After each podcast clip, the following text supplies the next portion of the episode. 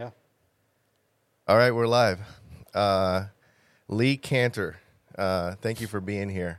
Um, you are the the elk, um, excuse me, the moose uh, program manager uh, for the state of Maine. Correct. Correct. Yeah. Now I said elk. I that was kind of a misnomer, but Right. Yeah. moose are called elk in Europe, right? I Or- think so. I right? think so. Yeah. Yeah. Yeah. Okay. Well, that was that was definitely hundred percent of a mistake, but well, really. if you come from the your part of the world, right? It's yeah, it could be elk are much more common than moose. So Could be elk. Um, so uh, th- again, thanks a lot, and um, I, I really appreciate you taking the time. I know you're busy. You're the only guy or the guy uh, that they, they look to for moose in this state. So, um, yeah, good, bad, or otherwise. well, hey. Um, but but uh, if you could, just a little bit uh, for the listeners, a little bit of your background and how you got into the position.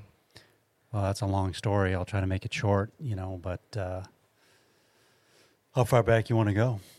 As far as you'll take us. Yeah. No, I mean, it's like you talk to any wildlife biologist who's working today, and everybody's going to tell you the similar story, right? About growing up and growing up with their family and being outdoors, and then this kind of dream of what this job might be like. And mine was a little, not quite that similar, but I definitely spent my childhood because I grew up in the 70s. It seems like a long time ago. Uh, you know, running running pretty wild and free, and because I have two kids today, it's a different different world. And uh, my brother and I, we ran the neighborhood, and so, anyways, I spent I spent my youth outdoors. But, um, you know, I went to college and all that type of stuff, and really wanted to do outdoors things. I wound up uh, through hiking the Appalachian Trail back when I was a young young lad, and uh, from Georgia to Maine. So that's a five month trek. So you get a little time for reflection there, and uh, I decided that ultimately I wanted to switch from kind of outdoor recreation type of stuff like guiding to really working focusing on wildlife. And so that can be a long road because especially if it's non-traditional. So most people will go to school when they're 18 at a at a state university that has a wildlife program because not every school does and you know do a degree in fisheries and wildlife and decide they're either going to be a game warden or be a biologist. And uh, i loved wildlife and of course like a lot of people big game big animals was a big big thing for me and certainly um, you know north country animals and being being in the wintertime animals that survive in that kind of environment. So I mean, long story short, you know, I, I wound up going back to school, got my wildlife degree, undergrad in New Hampshire, worked for a number of years doing work in wildlife, went back another time to do my grad work in New Mexico, and uh, did a did my graduate work on a interstate Colorado New Mexico elk herd, and uh, so kind of cut my teeth there, and then wound up getting in, working in the Pacific Northwest as a wildlife biologist, and eventually my wife and I made our way back east because we want to raise a family or have a family, and uh, and I took on the deer biologist job here first initially when I came to the state, and then took on moose, and here I've been ever since. So I made that a quick quick journey because we could be here for days. Yeah, no, that's fine. Yep. Um, that's excellent history there. Um, you, ha- you touched on some things that uh, really got me going. Number one is you worked with elk. Yeah. Um, now, how many years of experience do you have with elk? Well, my graduate work was, you know, it's it's typically two. I was there a little bit less because I was hot and heavy to get a permanent job because I just, I've always worked since I had a paper route when I was a little boy. I've never not worked. Um, and going to school was no different. I worked my way through school. I had jobs when I have two undergraduate degrees. Crazy, crazy stuff here. Worked all through school, sometimes 30 hours a week, um, like a lot of people. And uh, same in graduate school, but I was itching to get a job, and I wasn't going to go any further with education than graduate work. You know what I mean? A master's degree, but a master's degree is definitely a door opener in the wildlife world. It's not absolutely necessary, but it's good. And of course, graduate work is all about doing a field project, collecting data, analyzing that data, and writing it up. And I was fortunate that um, I, I worked for the New Mexico Cooperative Fish and Wildlife Research Unit. And those those research units that are embedded in the majority of states, not every state has a co-op research unit. Um, does applied work. So a co-op unit would go to the state fish and game or the Forest Service or U.S. Fish and Wildlife and say, "What do you what do you need to get done? What's your priority work?"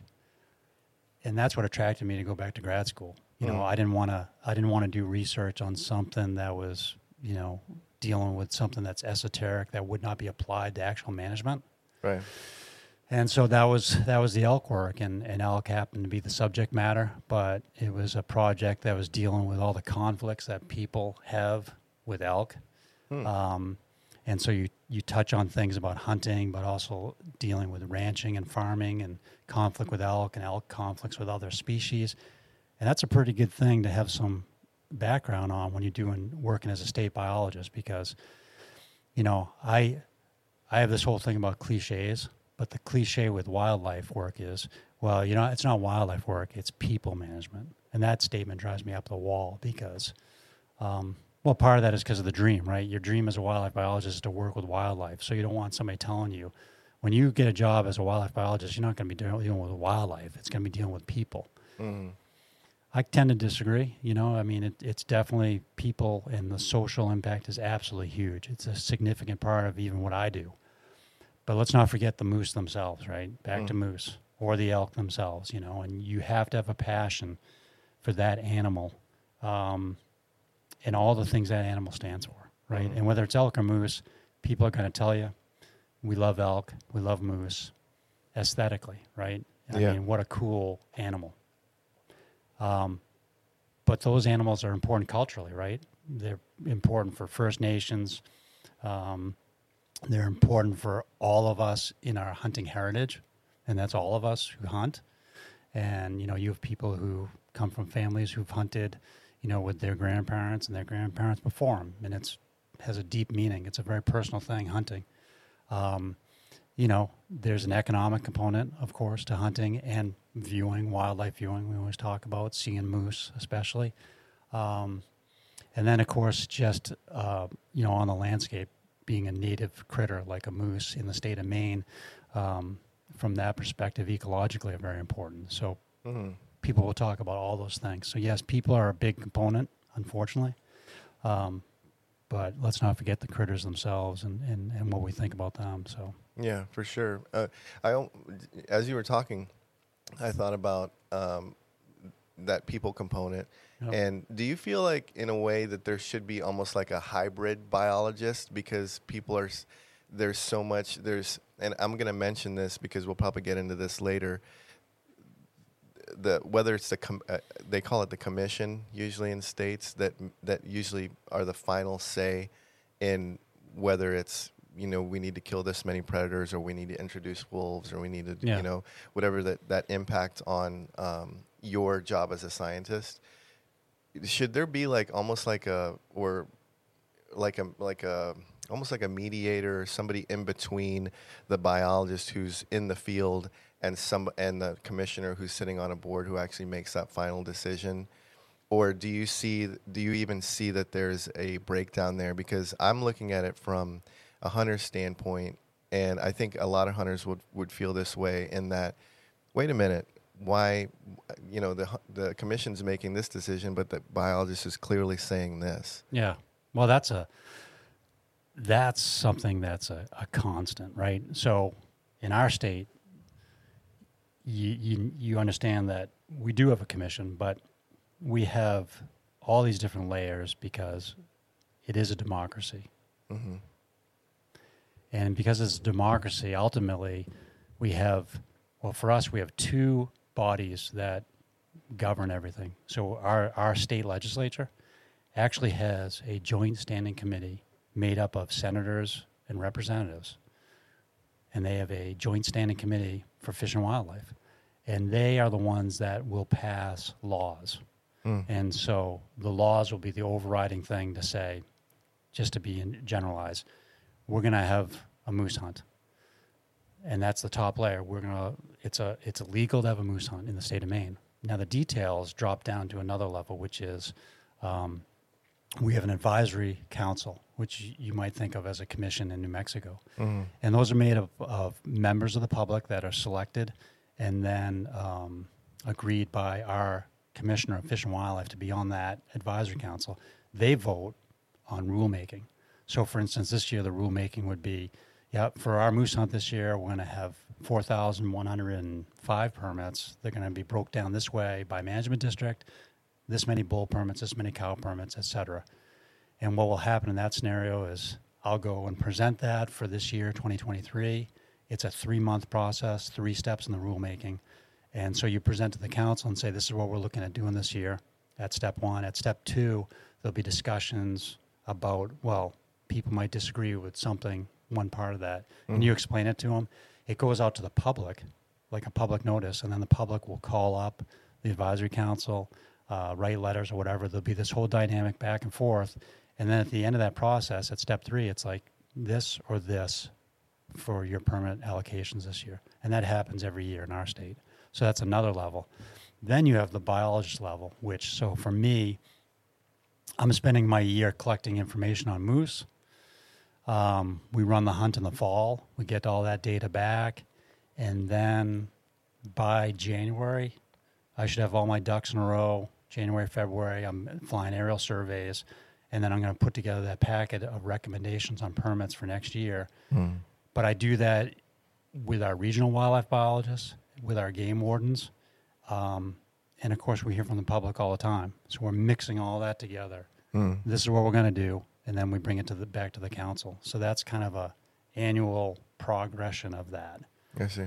And so, you know, to your to your point about a hybrid or whatever, that's that's something that I think happens anyways, because everybody's always looking for a better way to communicate. Yeah. And in this day and age, more than, in my opinion, of course, like everything I'm going to say, um, things are even more, we think things are better, but with social media and all this stuff, things are just different the way we communicate. So you would think today, right? Like you go on a moose hunt or, or something.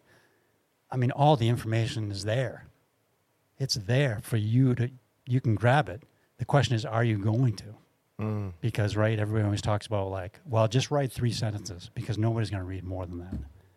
So it's still the same problem of how do you best communicate with people? Well you probably communicate differently than me and me than sue. I mean we all you know do you read the paper in the morning? Do you what do you do? And it just seems to me like this task where you just do you do the best you can. You're not going to get everybody.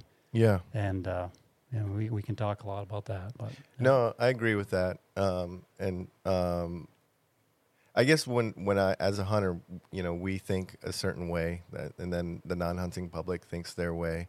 And I wish everybody had kind of uh, an objective view, not so much a subjective view of like you know. But we're all human. We're gonna have opinions too. So it's a it's a tough one, es- especially lately when you hear a lot about um, wolf introduction in some places and yeah um, what the real data is because the, the hunters will tell you clearly I'm seeing this and I'm or I'm not seeing my game anymore. And then you know then you have the people who love the mm. wolves and man oh, it's, oh yeah. I mean it's- it's like you know you want to you hear that and you want to just say you know good luck because yeah. in this obviously not to get into politics but in 2023 more than ever does any is anybody listening to anybody anymore? You know it's like you're just stuck in your way. And so if we talk about you know hunting versus non-hunting and all that there's all kinds of great stuff out there. There's great people who have social media presence or whatever you know not to not to mention meat eater and steve Rinella, but i mean he's got a hell of a way of talking about hunting and he's got a good ethic about it. Yeah. and you need people like that. And as you and i were talking about with late onset hunting and whatever the the uh, demography of people hunting has changed. And the hunting community and especially fish and game agencies have always gone nervous. You know we always talk about we're losing hunters because they're all old white guys like me and we're losing them right and we need diversity right well that is slowly changing um, and you get a lot of young people who have different ideas about why they want to hunt. I want to hunt because I can shoot a deer and I can feed my family with that deer and it's free range, organic meat, right? Um, and I'm doing it myself, you know, and the locavore and all these names we have out there. There's some neat stuff happening. Um, but that's still hunting yeah you know, it may not be the way your grandfather did it or something, but it's still hunting. And, and again, it's, you know, people can't be too judgy. They can't make too many value judgments. Um, but there's a lot of great programs on, out there about getting people involved in hunting and talking about hunting and progression of hunting from hunting a bird to a deer to something bigger Mhm. that uh, that people can feed on and take a look at that I think is is kind of neat stuff, you know. And like I said, I was not born into a ha- family that hunted, so Yeah, you mentioned that before, and I and I, I kind of stopped you before we started getting into that too, because we talked for a while before we we started the podcast, which I love about this. We Yeah. we're we, we're interested, and I love it. Uh, but you started to talk about you're a late onset hunter, Yeah. kind of like me. I'm I'm really late, but like, how did you? I mean, you have that background as a wildlife biologist, and you weren't hunting initially. Like, what got you into it to say, you know what, I'm gonna I'm gonna pick up a, a weapon. Oh yeah. Well, I mean, you know, I mean, I've been hunting for, I don't know, it's not thirty years, but like you and I were talking about, when you start out, it is one of those things where you you can you can become a hunter with and be very low tech about it, right? Yeah. But you start to get into it, and you're like, you know, I could use that, and I could use that, and it's a it's a it's a way of living that can be very extensive. You can get very into it in all the forms, right? Because you can, you know, whether we're talking about gear and how far in the backcountry you go, or different seasons, whether you're hunting muzzleloader versus rifle versus archery, so you can get really into it. But when you start, you know, you also need to have some cha-ching, some money, right? Yeah. Of course, when I was an undergrad, I I was in wildlife management, and my friends were hunters, and they they learned to hunt from their father and their grandparents, and and then I I didn't have that, but I always thought about God, you know, ultimately, wouldn't it be cool, cool, uh, to be able to get an animal, shoot an animal, and eat eat it like a ruffed grouse or or deer or something? That'd be pretty.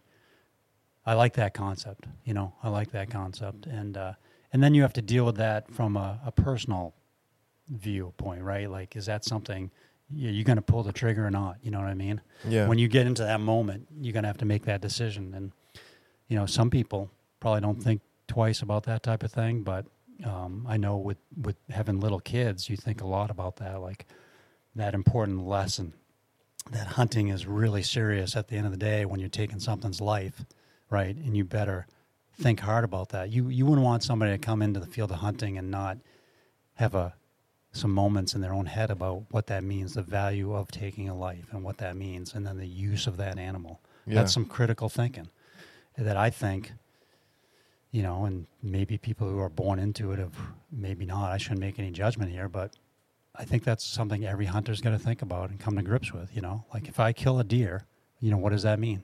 Because Yeah. I want to respect that animal, and I want to utilize that animal to the nth degree, right? Yeah. Um, so I think that's a big um, stepping stone for somebody, you know, because it's like everything in life. You need to think through and be prepared for what you're going to do, even if something never happens, so to speak. Um, and I think that's the same for hunting. And, and when you when you take your first animal and you learn about that, you grow tremendously because then you're like, oh, okay, that's what it's like. This is what I need to do. This is what I need to be prepared for, and you build off that quite a bit. I mean, I process my own deer, and that's a part that I really enjoy and like. I like the, I like it from every standpoint. I like the control of what I'm making with that deer. I like the, for lack of a better word, intimacy with it. I guess I don't know what the word is, but I'm doing it myself. Yeah. You know, from field, forest to table to freezer, and I had to spend some money to get the, you know, to get a grinder and get get the right tools. Um, and I had to learn that. So I, I'm fortunate that I've had mentors, I've had other biologists, other friends um, who are really good hunters, who are able to guide me down a good path of how to do something. And then you got to go do it yourself and make some mistakes and figure it out, right? Um, so you know that's that's that's all good stuff. Yeah. Yeah, yeah. It, was there a moment um, where, or before you actually, you know, picked up a gun or bow or or whatever to to start hunting? Was there a moment that said, "I'm going to try this," or was there, and and then the moments before that, were you like, "Yeah, I deal with hunters, and that's fine. There's no way that I'd ever do that," or was it in your mind to like kind of start it, or was there was there like a situation that says that you said to yourself, "Man, I really want to start hunting now," you know? Well, I mean, there's no question, even when I when I was an undergrad and was not not an avid hunter, that my feeling was if you're going to be in a position like mine, you should know about hunting everything you can about it, even if you choose not to be a hunter. Mm. I think it's incredibly valuable, and I feel like I've been wrong in the past to think that I think it's an asset. I'm Mm. not saying you can't be a. Let's just say I'm a, a big game biologist. I'm not saying you can't be one and be a non-hunter, um, but how do you understand somebody else's perspective, right? Without being in your shoes, and even if I'm in your shoes, I still don't understand your perspective completely because I'm not you. Right. And as a hunter, um, that's a little different because, uh, you know, I'm not stepping in your exact shoes, but if you and I are both deer hunters, there's something that we both get about it, you know, and, more, and the more we talk about it. And so I think it is important. And I thought a lot about that when I was in school, and, and I wanted to understand it more. And part of that understanding was to actually go out and do it. But then the next step is actually becoming successful at it and actually knowing what you're doing. So in the beginning, when I hunted, I was talking to my buddy the other day. I said to him, "You know, it's funny. The first gun I ever bought was a 12 gauge. It was an 870 Remington, right? Do it all, two barrels, rifle barrel, smooth barrel for for bird hunting. And I had this idea that, you know, right now being, you know, a student not having money, what gun's going to do it all? Well, your 12 gauge pump's going to do it all. I mean, you could duck hunt, you could turkey hunt, you could upland bird hunt, and you could kill a deer with that gun. Um, and so I bought that, and I was just thinking back then to where I am today, you know, where it's like, okay, well, yeah, I have a few rifles, I have a few shotguns, I, you know, I have a crossbow, I, you know what I mean? Yeah. Um, so you know, it's definitely a, uh, uh, whatever you want to call it, metamorphosis. But anyways, I, we were just talking about that first gun, and yeah, you know, I mean, in a state like Maine, we have what we call partridge, which are ruffed grouse, but they call them partridge in Maine, Mm. and uh, it's a huge thing, you know, to go up driving the commercial forest lands and the roads and looking for birds and shooting birds. And of course, lots of people use dogs as well. But you know, that's ultimately a great first hunt is going bird hunting in Maine, and that's how a lot of people start out because you know that that develops your sense of hunting so that you could go on to a bigger critter like a deer, right? Yeah.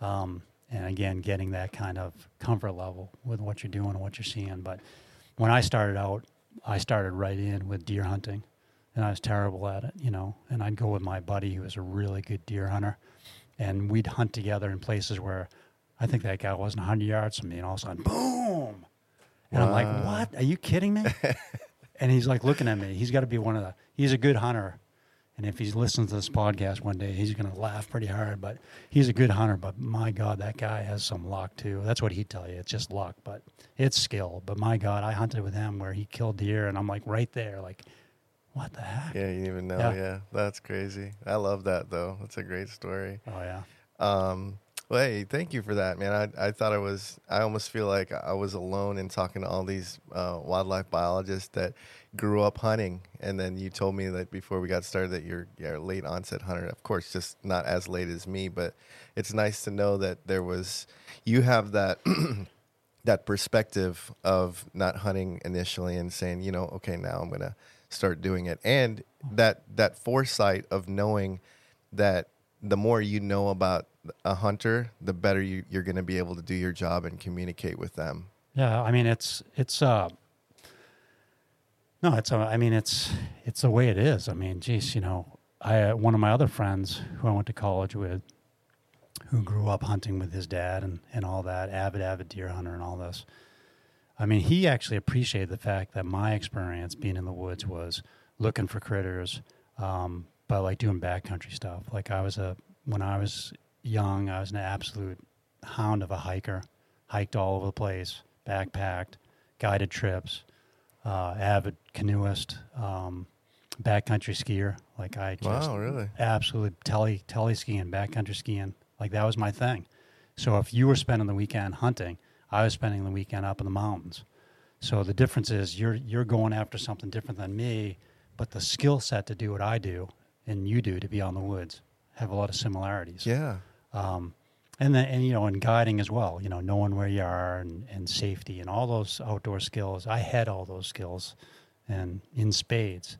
Um, and then when I so when I morphed into a hunter, It was the hunting part that I had to really understand, and the gun part and the ballistics part. The only person in my family going back was my grandfather was a hunter and hunted in Maine, um, and my father had no concept of what his dad did, and so I was starting from ground zero. And now, what is my favorite thing to do? I mean, bar none, is deer hunting. There's nothing I like more than that. Really? And I actually, a couple of years ago, I think it was last year maybe, I started to have to admit the fact that, okay, let's be honest. I really do take the month of November off. You know what I mean? It's like, I mean, wh- who are you fooling? You know, like Yeah. here I am, you know, and, you know, our moose hunt is in September, October. Uh-huh. I work the moose check station. I'm out in the field quite a bit. Um, and then, then it's over by the end of October, basically, and deer season, rifle season starts here. And, uh, you know, you look at my time off and it's like, whoa, whoa. Yeah, you know, it's and it's just, just, it's just like an inside joke with me. It's like, just admit it, man. I mean, you take off the month of November. Like, okay, I guess, Okay. yeah. Yeah. Yeah, and I've extended my hunt too because we have we have a four week rifle season, and then it's followed by two weeks, depending on what part of the state you're in, with a muzzleloader season, Uh-huh. and then it's before all that we actually have an October season that's archery, and now it's archery or crossbow in the state of Maine. So my hunting, depending on tags, right, it can be a long season. Yeah, which is great. That's that's uh, guilty as charged. that's good. That's Uh, crazy. So deer, deer even more than moose. Is it because they're more challenging, or Well, no. So in the state of Maine, you can you you can buy a license and uh, you can hunt a deer, and Oh, okay. um, every year, right? So you can hunt a buck. We have a special system for. We just changed this a, about a year ago to an antlerless permit. So the moose hunt is a lottery only because there's a limited number of permits. Mm. So on the deer side, the way it was since 1986 was you get your big game license, you can kill a buck. You can put in for a lottery to get an any deer permit. And what an any deer permit was, was still a bag limit of one deer, and you could shoot either sex. But once you shot that deer like a doe, you're done. Mm. And we were using, we wanted to use the any deer permits to control our deer population in the state, especially coastal and south, where we have problems with, you know, Lyme disease, deer, deer Mm. ticks, really bad in, in Maine and gotten worse. Uh, road collisions, moose, uh, deer browsing on your gardens, those type of things. Mhm. And all states want to control a species like deer or something with the general hunt, with their hunting, right? That's what you ultimately want to do. Because what are your other options? You got this volunteer workforce of deer hunters. And nobody's, very few states have been successful in that, right? Because deer are just, you know, look at the bag limits down south in, in the southeast. I mean, it's crazy the bag limits compared to where you and I come from. Mm-hmm. Anyways, that was the deal in Maine. One one deer for the rifle season, essentially. And then two years ago, we finally, or a year, two years ago, we switched up and went from an any deer to an antlerless, which was a second deer. So now when I put in for my lottery for my deer, that means I'm going to have a second deer. I if I get my lottery for the antlerless deer, I could shoot either a doe or, or a uh, fawn. It's hard to switch between moose and deer Right. and I can still shoot a buck. And that's the way that we're forging ahead in our state to control deer. Because if you have an any deer permit, what are you going to shoot?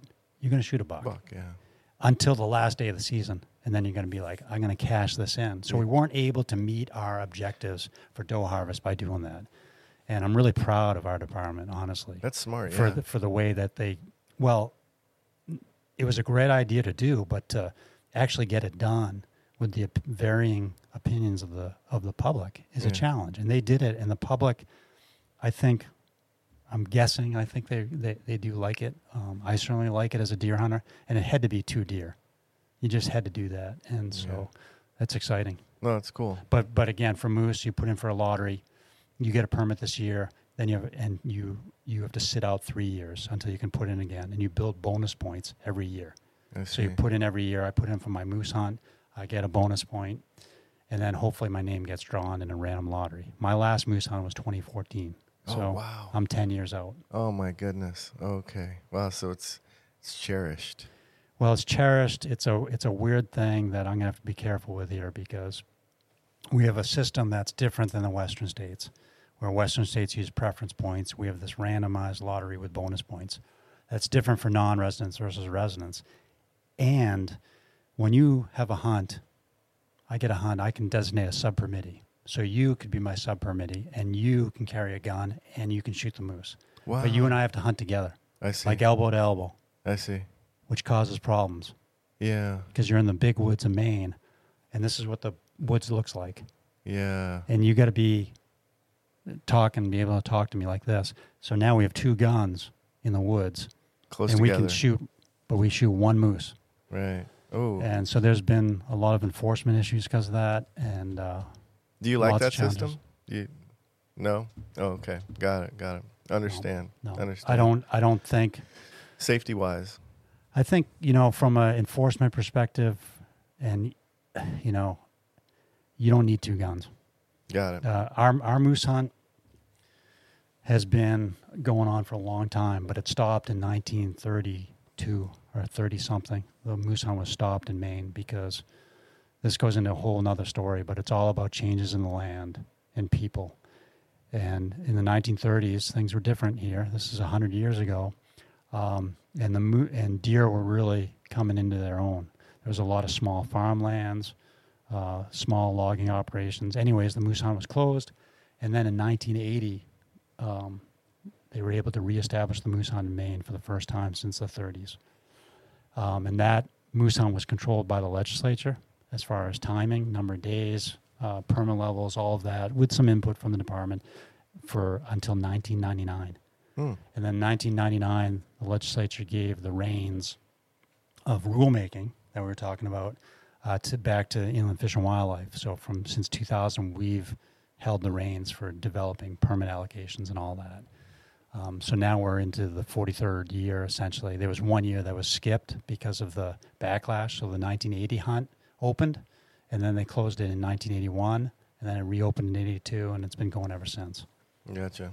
So it's got an interesting history. Yeah, definitely. And so I would think that since then the moose population has I won't say exploded, but has gotten health is is healthy. Well, not so much. It's it exploded in the 80s due to this little insect called the spruce budworm that defoliated uh, the North Woods. What's it called? uh, the spruce budworm? Okay. And so this is this is a known forest pest. hmm And uh, in the 1960s, the state of Maine was at a high point for the maturity of its spruce and fir in the North Woods, and that that insect attacked those trees, especially I think fir, and started to kill those trees. And so all these things are happening at the same time. So in the early 70s, it's it's ravaging the forest in eastern Canada and Maine, northern part, and the forest is starting to fall down. And so the companies who own that land came in and were salvaging that wood. Makes sense for money. hmm So we went from a late 60s mature forest, which is not good for moose, to a forest that's completely regenerating it, all throughout the decade of the 70s into the 80s, basically creating a feast for moose. Yeah. So our moose took off to the point where um, we opened our hunt in 1980, New Hampshire opened their hunt in 1988, and Vermont opened their hunt in, I want to say 92. It might have been 94. Sorry, Vermont. Um, but it fell right into that, right? And moose made their way all the way down to Connecticut. And we still have some moose in Connecticut and Massachusetts today. wow. Um, and so the forest has changed quite a bit. And not only has the forest changed, which not everybody realizes in 40 years, but commercial forestry has changed. I mean, our last log drive on the rivers, river log drives in Maine, was in the 70s. And then we started to have mechanized industrial forestry, and that's all changed. So they can cut faster, they cut larger areas, and they enter a stand of wood more times. And it's commercial forestry, so that's a great thing. What that does is it creates a forest for moose, Mm. which for me is not a bad thing. Right. So our population just took off from the 80s, probably hit a high point around 2000. Okay. And then in the meantime, all these things are happening at the same time, including climate change. And what climate change has done to us, and whether people want to believe it or not, as we know that the data, the science shows, is that our winters are two weeks shorter. Two weeks might not sound like a lot, but what it does is it changes all these things that are so tied together ecologically in the woods. And one of those things is this tick called the winter tick. And so we have various tick species in the state of Maine. And like I told you earlier, our deer ticks, that spread human diseases like Lyme, Babesia, Ehrlichia, um, are really bad. You know, and it's one of those interesting things where not only have the deer tick population exploded, but also you know dog or wood ticks have exploded, um, and it's a big concern in the state because literally, you know, I've been here for 18 years, and I hate to even say this, but when I arrived here, where I live, never had to deal with ticks. There was no ticks, Hmm. not a concern. And then around 2015, because I remember this, I was I came back from a trip to Colorado um, for a moose conference. I was playing with one of my daughters in the back in the woods, and I had a deer tick on me and got bit by a deer tick. Like what the hell? Uh, we've gotten to the point now where we our dogs are both blonde. I have a blonde dog and a white dog. So when we're walking down the road, and people think I'm joking, and I'm not. When I walk down the road in the spring when ticks are coming out, I know day one. Hey, girls. Hey, my wife. We got to start watching out for ticks because they're on the dogs now. Mm. And deer ticks are serious, you know, because you get bit by a deer tick, and if it's not treated right, You're done. you, you can be have chronic illness. Yeah. So, anyways, uh, not only have we had uh, increase and expansion of all these ticks, but winter tick is a tick that's different than these other two. Excuse me, that's a good for your video. Um, so the winter tick is a one host tick. So deer ticks have to be on three different hosts during their life cycle. So once they bust out of their egg sac, they become larvae, then they morph into nymphs, then adults for their life cycle. Mhm. And on each one of those stages, they got to get blood meal from something. But they do it from three different critters. The winter tick does that same thing in one year on one animal. Mm. So right now, all the winter ticks are out there on the ground in egg sacs. And a female, when she drops off an animal in the spring, will lay up to uh, over a thousand eggs in one little batch. Those are going to break out at the end of August, September, and those larvae crawl up onto a shrub and they wait for somebody to come by. And they sense you walking by and they cling to you like a barrel of monkeys, and all those ticks get on you. Jeez. So for most animals, except for moose in the Maine woods, they obviously have dealt with this in the past, and they can groom themselves either by using their tongue or teeth, or for deer using their rear hooves. They can scratch and get those ticks off of them Mm. while those ticks are larvae in the fall. So they might have taken a blood meal, but these ticks are the size of the edge of a point, pencil point. They're really small, so they're taking blood, but not a tremendous amount, even if you have thousands on you. Well, my, my good buddy the moose is walking through the woods, and every day it's walking through the woods. It can avoid some ticks, but it's going to walk by and get some ticks on it. Thousand ticks on it, two thousand ticks on it, three thousand ticks, ninety thousand ticks. Jeez. So then those ticks are on the moose, and the moose don't sense that in the fall. So they have no defense in the fall because over the course of time, and we're talking about generations, um, they, they've been in that arms race where they don't recognize that these are on them. So they take those ticks take a blood meal, then they're dormant on the moose, and then they molt into nymphs December, January, and then they take another blood meal. Well, these ticks are a little bit bigger. Now they're starting to impact the moose from a physical, physiological standpoint. Mm. And the moose is starting to recognize something's on me, crawling all over me, and they start to groom themselves. So, number one, a moose can have excessive grooming, which ultimately they can lose hair and dislodge ticks, which is good, but they can lose hair and they want to maintain their coat in the wintertime. So, that's not good to lose hair in the winter. And instead of spending their 24 hour cycle feeding, ruminating, bedding, they're spending up to 15% of their day getting driven crazy by scratching these animal scratching these ticks Mhm. so it drives them crazy the nymphs then molt into adults which are so visible that an adult female is taking a mill of blood as a minimum from from a moose okay so let's just say Jeez. let's just say for giggles, as they say, you have 50,000 ticks on you. And now they're adult ticks, 50,000 adult ticks. Let's say 25,000 are females. 25,000 adult female ticks are taking 25,000 mils of blood from your body. And so what this dynamic means is that if you look at a 800 pound adult cow and she's got her 400 pound calf with her, and they each have the same tick load on them, um, the blood volume of the calf is smaller, and so more blood is being removed. Well, a moose in the wintertime does fine eating a browse diet, the tips of red maples, and eating balsam fir, but there's no protein to be had, and you need protein to build your blood, to make blood. Well, these guys are losing blood so rapidly they can't replace it with on that diet with no protein, and it causes them a state of anemia, and so they're actually losing weight. And so we've done research now for over for a decade, um, putting GPS collars on moose, weighing them at capture, taking you know blood from these animals, analyzing all this stuff. Um, but what I can tell you is that a 400 pound moose in 12 weeks can lose 30 percent of its body weight, and it's dead. Jeez. And so we've seen two years ago, I had 70 collared calves in January, which is an eight month old calf that weighs 400 pounds. Of my 70 moose, 61 of those died from winter tick. That's 87%. Yeah, it's shocking. So that was a bad year. And we knew that was coming because we can predict, predict that because we look at winter tick loads on moose in the fall at harvest. So that's been the worst year we've had. And what that simply means is that the following fall, your yearling cohort that would be available to hunt or view or whatever is not going to be there mm. because they died.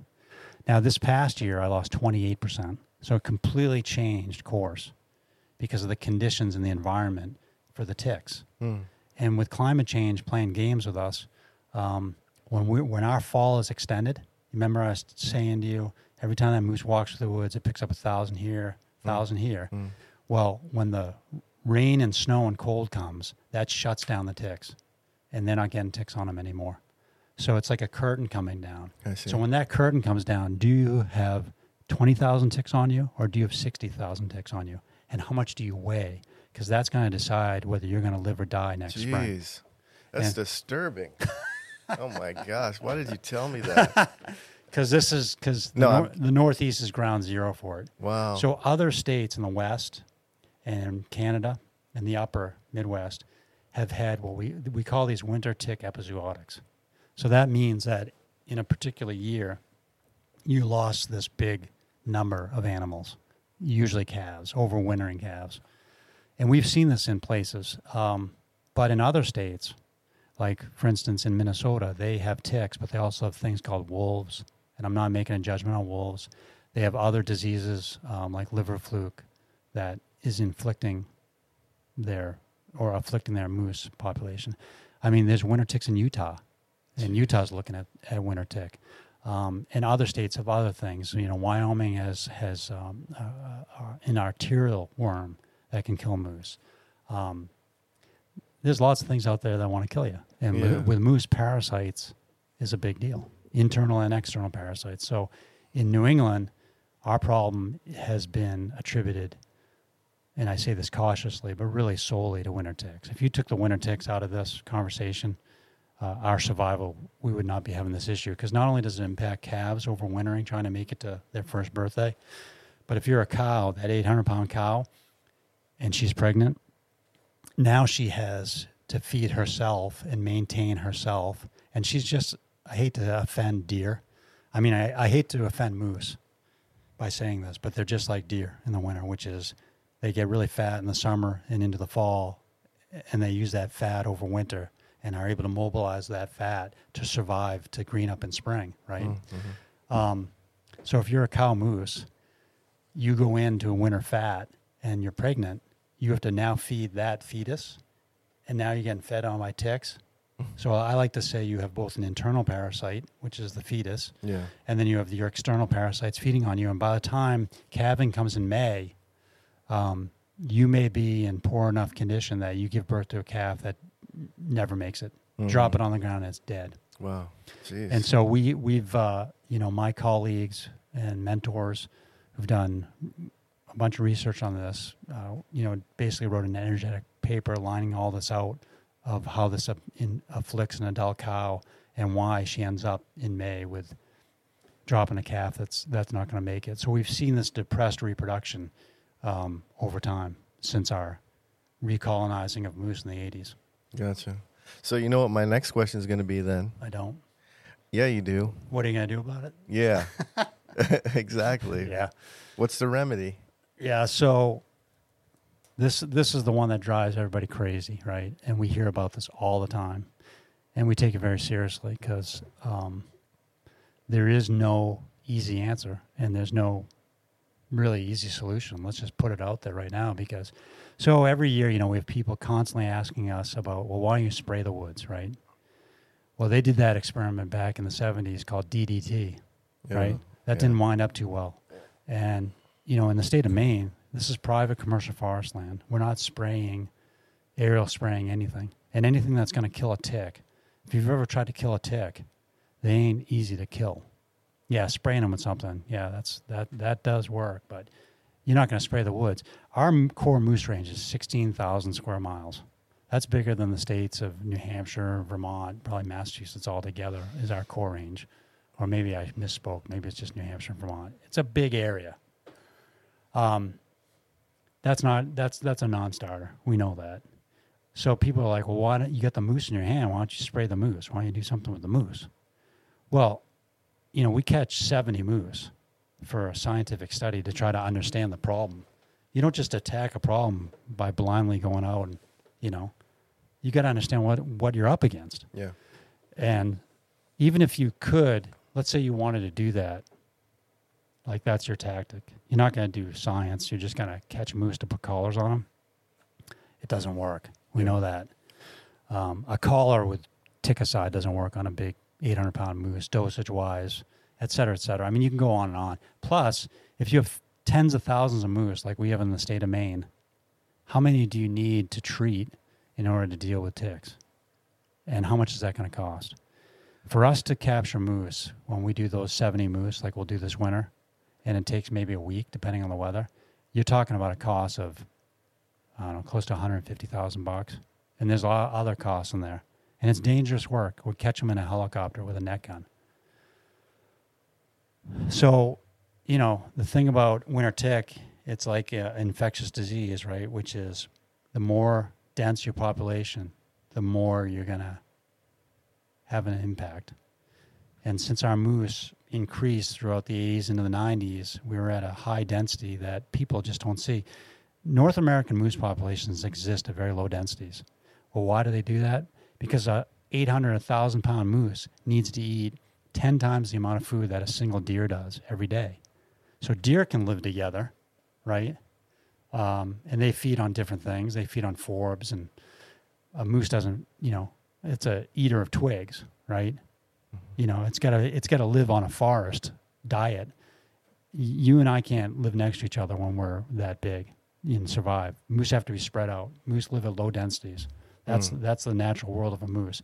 We've had densities that are so high because we provide that food. But the, the downside of that is the winter tick, because the winter tick has a great life living on a moose. Well, if you have more and more moose every year, and the falls are easier for ticks to survive, you're just piling those ticks on those moose, and they're everywhere. Mhm. And that's where we are. And so, how are you going to solve that? So, what we've done from our scientific point of view is we need to reduce moose densities, even where they are in some places now, because a low moose density is going to have less parasites, whether that's winter tick or internal parasites. And so, we have an, a so called adaptive unit where we're increasing cow calf permits. It's the same permit. Um, and trying to, you know, bring that population down by hunting Mm. which again, back to the earlier conversations, what state agencies want to do. Um, but it's going to be a tough, tough, it's a tough road because it's tough to hunt cow moose um, late season. Yeah. So, I mean, this is just me not knowing, being an idiot. Okay. So I'm just gonna kind of throw this out there. Well, you're in good company then. Yeah. Yeah. Um, the, the big thing uh, that I'm thinking about is you're gonna your moose are dying because of this tick, and then now you're gonna kill more moose because you're gonna you're trying to lower the tick load. You got it. Uh, w- what about when you lower the you you're killing more moose? Wouldn't the ticks just kill more? I mean, I, you're still lowering the tick load. I get that, but aren't you just you're you're killing more and the ticks are killing more initially? So then you're talking about just dropping this number way down, right? Yeah. Okay. Um, I'm with so, you. so that's number one. Yep. That that's where I'm like lost there, and, and the confusion Yep. starts there, and where we head from there, and what happens to the ticks then? Are the ticks still doing what they're doing, waiting for for more moose to come, and then eventually no moose, or, and then the other part of this is, is the winter tick a problem for deer, bear? I mean, I mean, who's it a problem for? That's so two, two, two part question. Moose. Well, you hit the nail on the head, which is, and I understand it. That everybody has that same issue, which is like, so you're telling me you're going to kill more cows and or calves, and uh, and that's going to solve everything. You know, it doesn't make sense to me why you do that. So you need to you need to address the population issue first. How many moose are out there? You need less moose. Now, yeah, we, we don't know ultimately how many less you would need to break the tick cycle. And the thing about the ticks is that the level of the number of ticks that are out there are completely related to the number of moose that are out there. So you need to drop that tick population down. So it remains a question can you drop the moose population down? And can that result in dropping the tick population down to a point where if you ease off the gas and let those moose come back a little bit, is it going to happen again all over again or not? Yeah, I can't answer that question honestly. Mm. But less moose right now, um, way better. You know, and don't call me a scientist. I mean, real scientists. That's what they would say: is that you have to have a low density population to try to break those ticks. The ticks can survive on other animals, but they're going to survive at a very, very low density that's not going to be impactful. And we've seen that historically in our state. The unknown here is that you get the climate problem and how that impacts or does not impact the ticks. Um, so there's a lot of variables there that make this complex. But you, but the lower density moose population, as we've seen, is where you would want to be. Unfortunately, you're working a problem backwards. So, for instance, in the, in the state of New York, they have some moose, and they're a low density population, and they're not seeing tick issues because they haven't hit that bubble where they got enough moose, a dense enough population that, that the ticks have taken off with the moose. You But see what I'm saying? have, but do they have winter tick? I'm sure they do. Uh-huh. Oh yeah, they just don't have the abundance of tick, winter tick that we have. Mm-hmm. So we hit a th- we must have hit a threshold. So when that moose population was growing in the 80s, and that tick population was coming up behind it, and the and the winters were getting shorter, something got to the point where yeah, the ticks just exploded with with the moose, and Mhm. you're too late. So there should have been a point back there when we cut down on the number of moose earlier to prevent that tick abundance from rising, if that was possible. We don't know if that's possible. I mean, it's theoretical stuff, So, but yeah, so this thing about um, lowering the tick load by again, I mean, Yeah. I'm, I'm this is coming from No, from an idiot standpoint, no, but this this thing about killing more um, moose, what's a percentage in your mind that this would work? Well, it's not so much a percentage because you're asking, you know, how many moose are there now in there and what number do you need to get down to, right? Mhm. And so when I say low density, we're talking in most places a moose per square mile, one moose per square mile. That's really is that really low? That that's a sounds like- normal North American range. That Yeah. that's completely opposite of big deer populations, let's say. But we have populations that still remain in that area that are five to ten per square mile Mm. and that's a tremendous more amount of moose. And the thing is, the other thing to judge this as a metric is you want to see less death by parasites that we monitor every year. You want to see the tick loads that we see on the backs of these moose drop, which we've been measuring for 17 years. And you want to see an increase in productivity, how many calves are being dropped on the ground every year, which we evaluate or measure by looking at the ovaries of cow moose in the fall hunt so we can gauge what that productivity number looks like and that's been depressed and we want to see that increase so we, w- we would theoretically know that we're doing better when we get an increase in overwinter survival of our calves to the yearling age and when we see increased reproductive output of these moose. Mm. And we also see that because when we fly helicopter surveys in the winter, we do one survey to look at abundance, density of moose, and we do a separate survey when we look at sex ratios and juvenile ratios, so the number of bull cows and calves.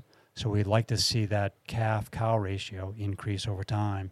That would also tell us that that population is doing steadier, you know, Mhm. with less ticks if we could do that. Okay. The problem is, is we run into this huge social dynamic and perception of what this all means. And you, like I said, you nailed it. That people aren't comfortable and don't see, can't get their brain around that. And I get that. That's fair. It's a fair statement of why you would shoot more cows. Because look, you know, hunting in general has always been biased against shooting females, and it's always been. I don't care if you're hunting elk or moose or deer. You know, getting people to to accept and appreciate that you need to kill some of the female component of to make a population healthier. That's a tough road to go down for anybody, and I'm sure there's other deer elk biologists out there who would agree with me. You know, in certain cir- circumstances, especially in um, populations that aren't like crazy, you know, populations like some of the white-tailed deer populations, you know, in more southerly states, you know, where it's like, well, of course you got to kill some females in there for sure, but Mm. you know, you think about any game species, and that can that can be a challenge. Any non-bird game species, I guess. I don't know. Yeah. Wow. Um, I, I, I almost want to keep going down this road because I have more questions, but Go, go for it. but I don't want to. Yeah, go ahead. I don't want to make it uh, boring for for anyone because I. I mean, I, I just want to. I want That's to. all right. I've already bored them. I They're wanna all dig- anyways. No, I want to dig down on this. Yeah, go ahead. some more because uh, it's a. It sounds to me like a humongous problem for for moose. So again, two two more Yeah. questions. One is why, and you may have mentioned this. I might have missed it, but why is it that? Um, I mean, you should just call this thing the moose tick. I mean, then why? I do call it the moose tick. Yeah. Oh, is it? So it is a moose. but it's tick. it's just confusing to people because first of all, when whether you say moose tick or winter tick, um, they still think it's the same old. Every tick a, tick a tick is a tick is a tick, Mhm. and a moose winter tick is so unique because of that one host, one year life cycle. Yeah. And uh, again, I might have missed this, but why? Why is it? Why aren't they jumping on bear? Why aren't they jumping on deer? Why aren't they jumping on? Well, it's it's it's clearly these an- they get on those animals, but Mm. those animals are better groomers. I see. That's what we I understand. And the other thing, and I always forget the term for this, of of animals living together for generations and generations. I mean, we're talking you know thousands and thousands of years. Mhm. The moose is much more of a newcomer to North America than the whitetail.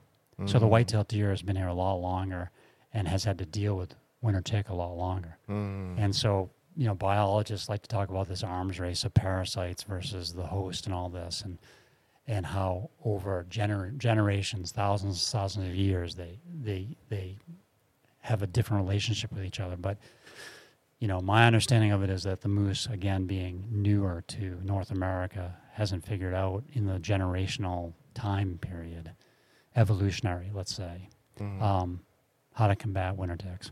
Yeah. Um, shucks, man. This this turns into like a really uh, negative, sad conversation. I, I didn't want Well, it come- to. you know, the thing is, is that uh, so I got a book here. I'll, I can show you at some point um, that Dr. Bill Samuel from Alberta published, "White as a Ghost," um, which refers to the rubbing uh, that a in the, that a moose does when the ticks are on them. And so, if you grabbed the winter coat of a moose and pulled the hair out, you'd see that the tip of the hair that goes into the skin is white. And so when they're rubbing and breaking those hairs, they can get this white ghost-like appearance, which is winter tick. Mm. But Bill Samuel wrote this amazing book about the relationship of winter ticks and moose and all about winter tick. And it's a short book, very, very informative. But one of the things that Bill says in that book is, you know, don't let the ticks eat your moose. And so he's a proponent of saying that, you know, harvest is an important tool and you should continue to harvest moose. Yeah. And in our scenario, and Vermont's doing a similar thing, you know, you're going to try to control the number of moose out there by increasing your harvest. And that gets us in a whole number, another realm of whether you believe in hunting or believe in moose hunting versus non-hunting, and you see where I'm going with all this. It gets very complicated. But Yeah. you know, one of the experts in the field, you know, the answer is not hunting. Is not not hunting. That's Right. not the answer. No, less less moose is important. And look, you know, I've said to people too, especially you know, given my history. I mean, I, I don't know. It's a funny thing to be in this situation because I don't need to kill more moose tomorrow. Okay, but from a management perspective, it's the right thing to do. It's based on science, and and how we do that, or where, or can we do that, is a big old question mark. Mm. Can we? Yeah. you know, it's been, yeah, we're, we're, this will be our third year of that adaptive hunt. And by the way, that adaptive hunt, when I talked about that 16,000 square miles of core range, that da- adaptive hunt represents 6% of that core range where we're experimentally increasing harvest. It's hmm. 6%. So when people get like, oh my God, you're going to kill all the moose. No, we're not going to kill all the moose. 94% is not being impacted by that. You know, it's a small area that we, we really need to focus on. That's a good point to make. That's a good point to make because you're in my mind. I'm thinking you're talking about the whole state. Like you're just everybody's no. going crazy. No, and, and, and the other thing that's important too in this conversation is that remember, this is impacting calves trying to make it to their first birthday. That's what, you know, we had media coverage on this for the last decade ad nauseum, and they'd always get it wrong. You know, all the moose are dying. I'd see these headlines. I'm like, oh my God, what have we done? no, all the yeah. moose are not, they're not dying. Yeah. And when you talk about, you know, when, and then when you talk about health of a moose, that's really, really difficult because you may look at this moose and it looks awful.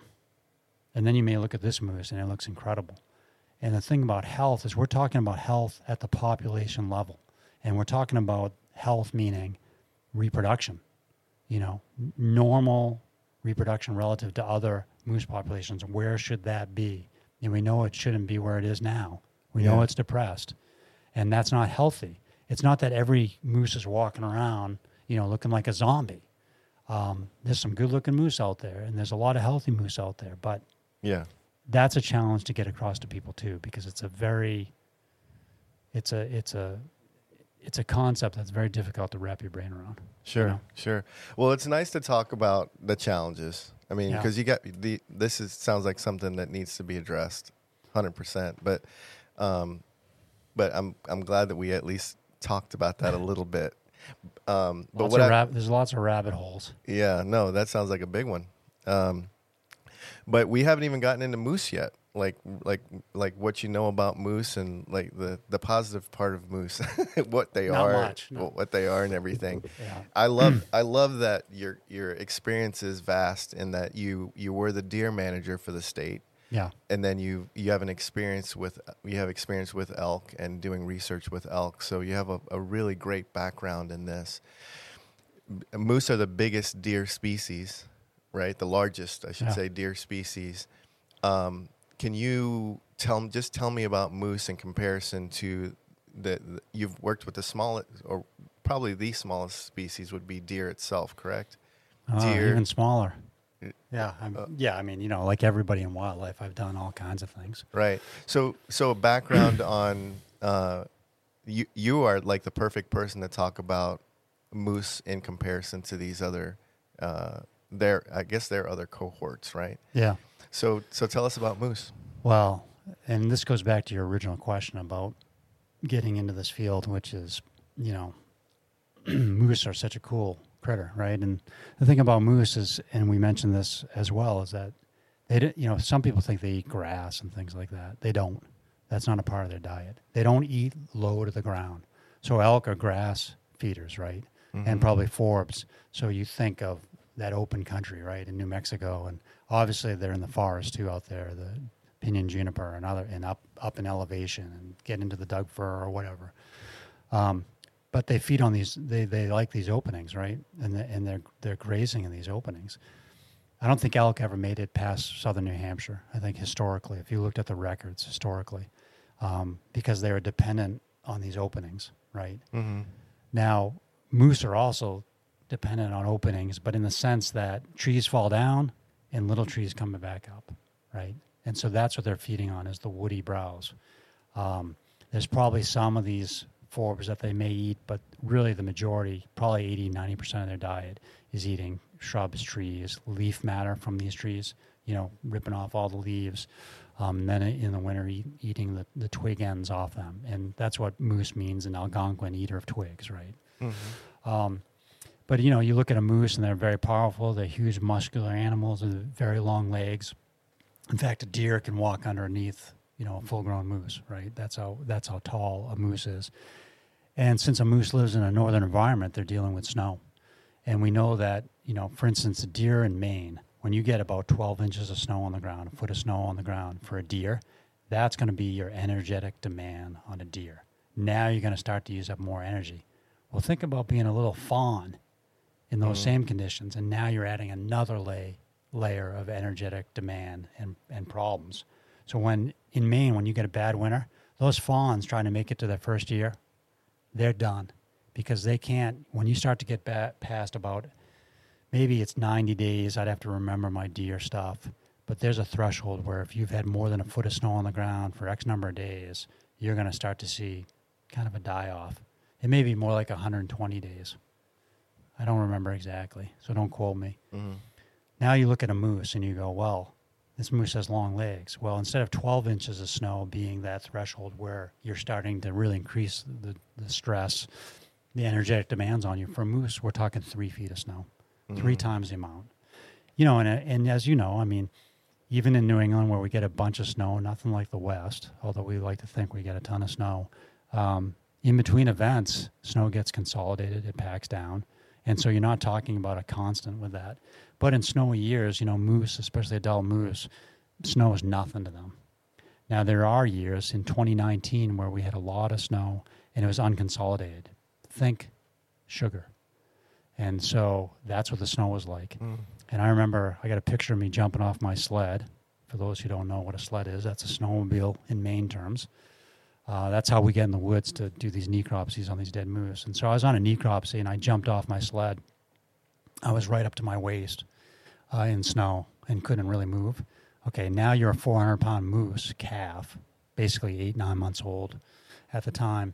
That starts to be a demand on you. And in the year 2019, our two study areas, Western and Northern, where Northern study area had much higher survival when we're talking about ticks. Mhm. Now the, the mortality rate was the same as the Western unit because of that snow increasing that energetic demand. So you got all those ticks sucking your blood, and now you got to wade through this sugar snow that's Jeez. that's really deep for a long period of time. Mm. But that's unusual for moose.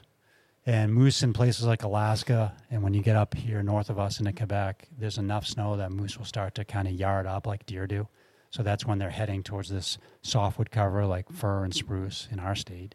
Uh, there's also northern white cedar and some mixed white pine in there, but that's where the canopy provides some relief from the snow depth, and they can make trails into there, and that's what our deer do Mm. um, for the wintertime. So that would be very extreme for moose. But a moose in Maine, come February, mid February, starting to get longer days. The sun's starting to hang out more.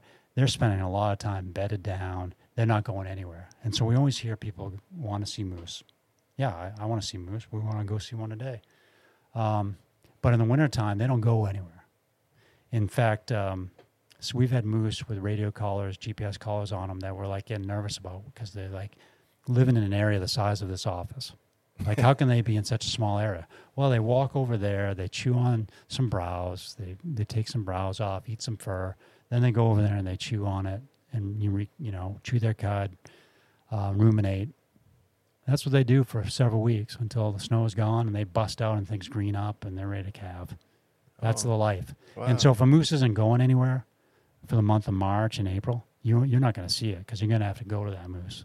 And I best see. best of luck doing that. Wow. Okay. Interesting. Yeah, so it's you know it's like deer and moose have that same sim. And I hate to like I said I love to har- har- hunt mo- uh, hunt deer, um, but I don't hold them quite to the esteem level as I do a moose. You know, moose are superior to deer. There's no question about that. Mhm. So I don't like to offend moose by you know talking about deer, but but obviously their life strateg- strategies are pretty similar.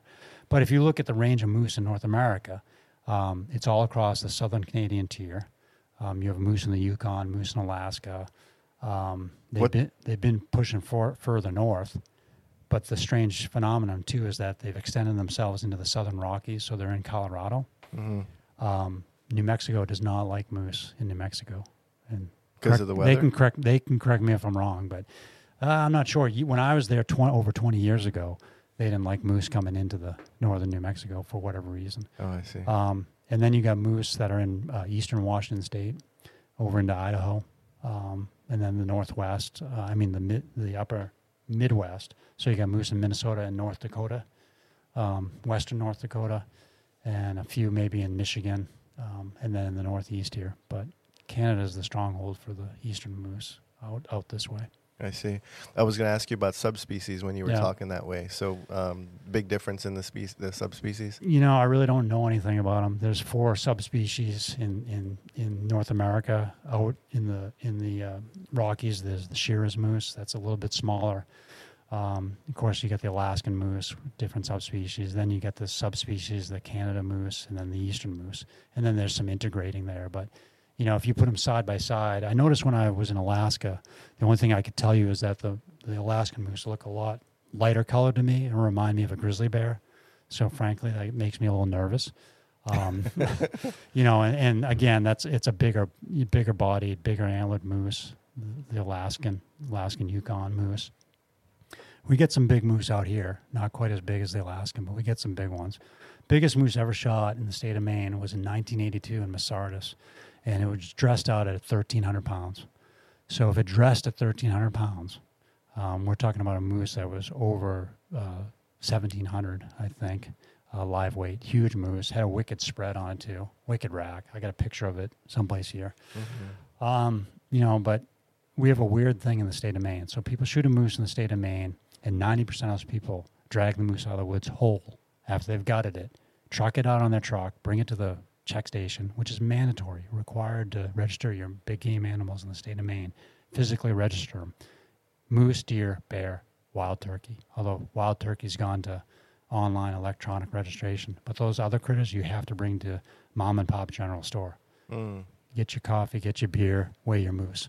So we have moose weights from all these animals, and so every year we have multiple bulls that weigh in over a thousand dressed. So you're taking the guts out, and they're still over a thousand pounds. Jeez, that's a that's a big animal, yeah. Big animal in in you know spread wise in Maine, fifty to fifty five inch. Now you're talking a big, big spread. Um, but there's you know every year we get. Well, I don't know if I can say every year, but we get 60 plus inch moose. We've had we've had spreads to 70 inches. Mm. That doesn't mean they're the most beautiful antlers. Yeah. Um, I mean, you get some smaller spreads that are just just amazing, depending on the number of points and and how big the palms are on those animals. But um, Mm. you know, it's an interesting place because I was talking to my buddy the other day. We were scouting deer on one of the islands and um, just talking about moose hunting and all that and, and all the strange things we do in this state. But, um, you know, it's an interesting thing because you can do it yourself in Maine and you can go kill a big bull, you know, if you got some experience and you're in the right place at the right time. And you can do that yourself. Uh, we only have a six day hunt. Um, so it's a short, short hunt, and it's very weather dependent. And people are slow to get on this now because we, our weather's so crafty and crazy. You know, we can have September that's, or an October season or November where it's 70 degrees out. Mm. And I'm telling you, it you can see in the data that success rates tank when it's warm, because you know moose are in the dark growth, um, which means they're, they're in the shade Mhm. and uh, people in Maine are used to driving roads and hunting hunting moose from the road because it's a big animal. Where do you want to kill it? Next to a road, right? Yeah. Because you're going to drag the thing out. Right. Don't do that. Don't drag it out. So, um, wow, interesting. Uh, man, the comparison between moose and elk, and I mean, of course, deer. Other than the size, big comparisons, and you you uh, talked about the browse, like what they're eating. So some some differences there. But anything else that's like like uh, like a really big difference? Well, I mean, I did my elk work over 20 years ago, and I've forgotten just about everything about them. You know, so I won't even pretend to know anything more about elk. But obviously, Mhm. elk are a herding critter, and I and uh, you know I went on one elk hunt back 20 years ago and had no idea what I was doing. Um, but right, you're seeing you're seeing these bulls with their harems with their with their cows when Mhm. you're talking elk hunting, and you have a whole different strategy there with your calling and, and the way that elk work, and of course you're dealing out there with topography, right? Mhm. The- I mean, I'm guessing there's places where people hunt elk where the topography changes in elevation aren't that bad. That ain't what it's like in Maine, and that's not how moose are. And so, you know, our September hunt is the end of September, and the rut, the breeding season for moose is about two weeks long, and it and you know it starts to fade out because, you know, eastern moose are different than the Alaskan moose. The Alaskan moose are more the classic. I'm a bull moose. I got my ladies here, and I'm going to keep them here. And don't you try to come over and steal one away from me, right? So they're guarding that harem, which I guess is probably elk-like. Mhm. And eastern eastern moose are like deer, Hmm. so they're serial uh, breeders. So in other words, a bull moose is running around in the woods and he's checking everybody out, seeing if one somebody is receptive to his advances. Mhm.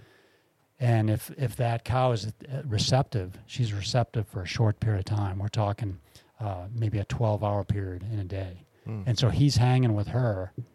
And once he's bred her, he's going to move on to the next one. And so he's trying to, he's got two weeks to do this, man. He's got to, he's got to make his moves and he's got to do this fast. And now we're talking about the difference between the Alaskan forest and the eastern forest. You ha- you can't watch everybody in an eastern forest because you can't see anything. Mm. So you're with that cow, and then you're moving on to the next uh, it, once she's receptive or not. And so our hunt, our September hunt is based on around the breeding season. So you can call a cow uh, a bull in, Mm. just so you can do your cow bull calls. Um, you can rake trees. You can do all kinds of fancy strategies to try to bring that bull in, and that's an exciting thing. We're talking good callers can bring a moose in right to them, like sometimes too close. Mhm. Um, and you can imagine what kind of an exciting hunt that is because you can hear the bull coming in. He's vocalizing. He's slowly coming in. Moose are pretty cool because a moose has a interdigital gland in their hoof, and they can use that hoof, and they can press down their hoof so gently that they can snap a twig, and they know what they're doing.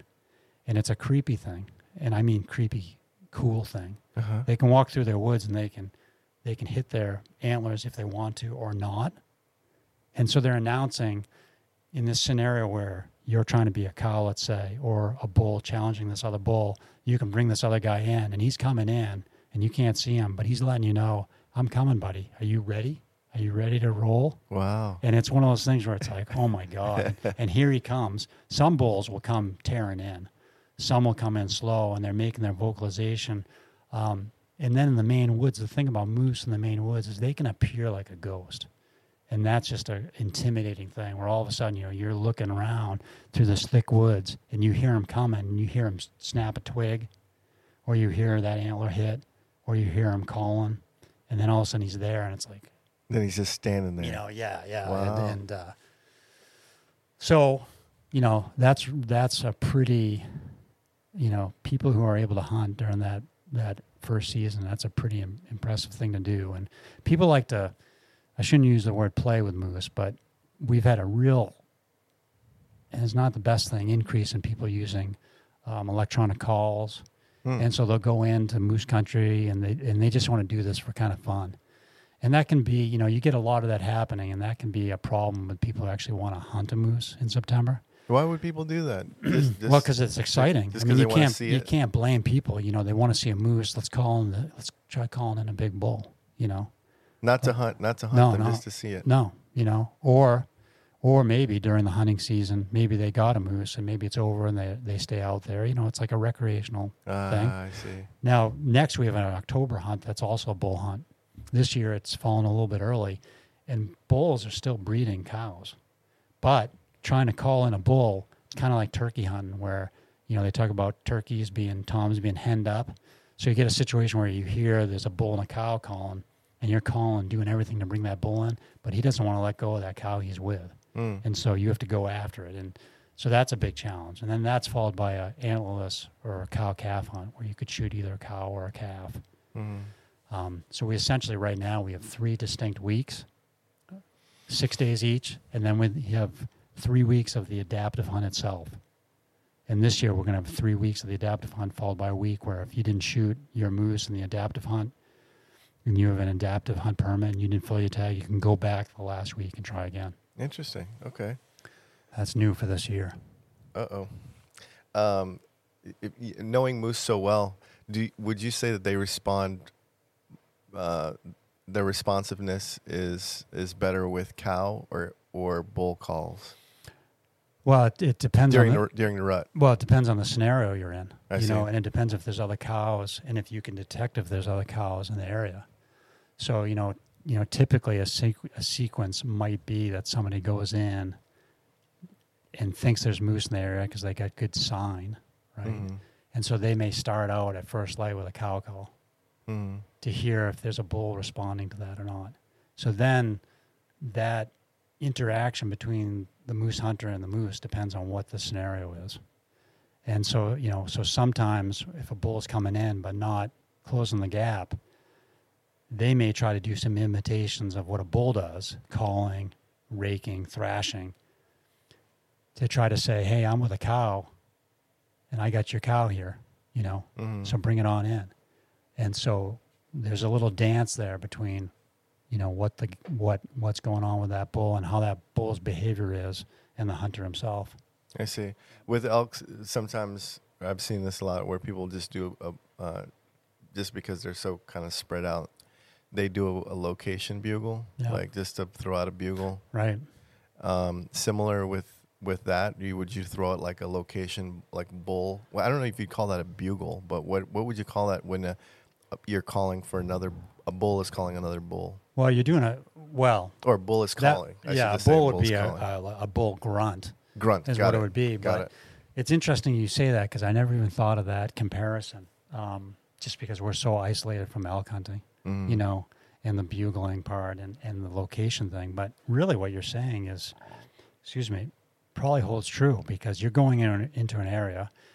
When I in my 2014 hunt, which was a big woods hunt, um, you know, my strategy was I is I scout, scout, scout, and I'm looking for fresh sign, including wallows. So these these moose in the Oh, height of the rut make these wallows, these mud pits that you know that they urinate in, and then they get in that and they splash and they try to get that all over themselves, and it gets nice and stinky, and then the cows will come and lay in that. So if you find a fresh wallow, uh, you know you're in a place where there's some hot sign. So you might go into a place like that, and you're like, I know, you know, there's fresh sign here, and then you're doing a cow call, which is a long drawn out cow call um, that you're trying to. What was your word you used? Uh, bugle no, not bugle. You said um, locate. location locate. bugle. So it's Yeah. like, yeah, you so you're doing this thing where you're like, you're broadcasting the call, right? yeah. And you're trying to figure out, do I hear bull grunt, and where is that direction? And Mm. so then from there, you're trying to, you'd probably do the same thing where it's like, man, he's, he's out there, or, you know, he's closer, and here's the direction. Then you're trying to play the wind and all that. When I, Mhm. in my hunt, we had all these places set up, and we wanted to hunt close to the camp we were at. And uh, the morning we went in, we went into one spot where there was a small wallow. Called in the dark, didn't hear any responses. Um, and we decided to move up further in that area, which was an old road, logging road that you couldn't get up in a vehicle, which was awesome and wet. So we went up that road and we turned this bend where there was a lot of moose sign we had seen earlier when we scouted up there, and we stopped and we heard bulls and cows calling to each other right there. So Oh, we cool. basically set up right there Mm. uh, you know, set up a, a tripod, shooting pod, and we kind of waited because it sounded like they were coming our way, and that's exactly what happened. We didn't Mm. do anything. Gotcha. They came to us, and that was October season. Interesting. Yeah. So, um, as far as their nose versus their their eyesight, Yeah. um, playing the wind in that thick timber, that thick forest, what's what are their strengths? Is their strengths their nose? Because I've seen. Well, it's their nose, their nose and their ears. I mean, you Oh, know, hearing. you know, and it's this whole thing where, you know, any of these animals, and a moose being the, you know, one of the names for a moose is old bucket nose. So you get this huge mo- nose on it. So when a if a moose is a moose can't look at you directly. If you and I were looking at each other like this with my big moose nose, I can't really see you. So I gotta kind of look look look like this and This giving you the eye. yeah.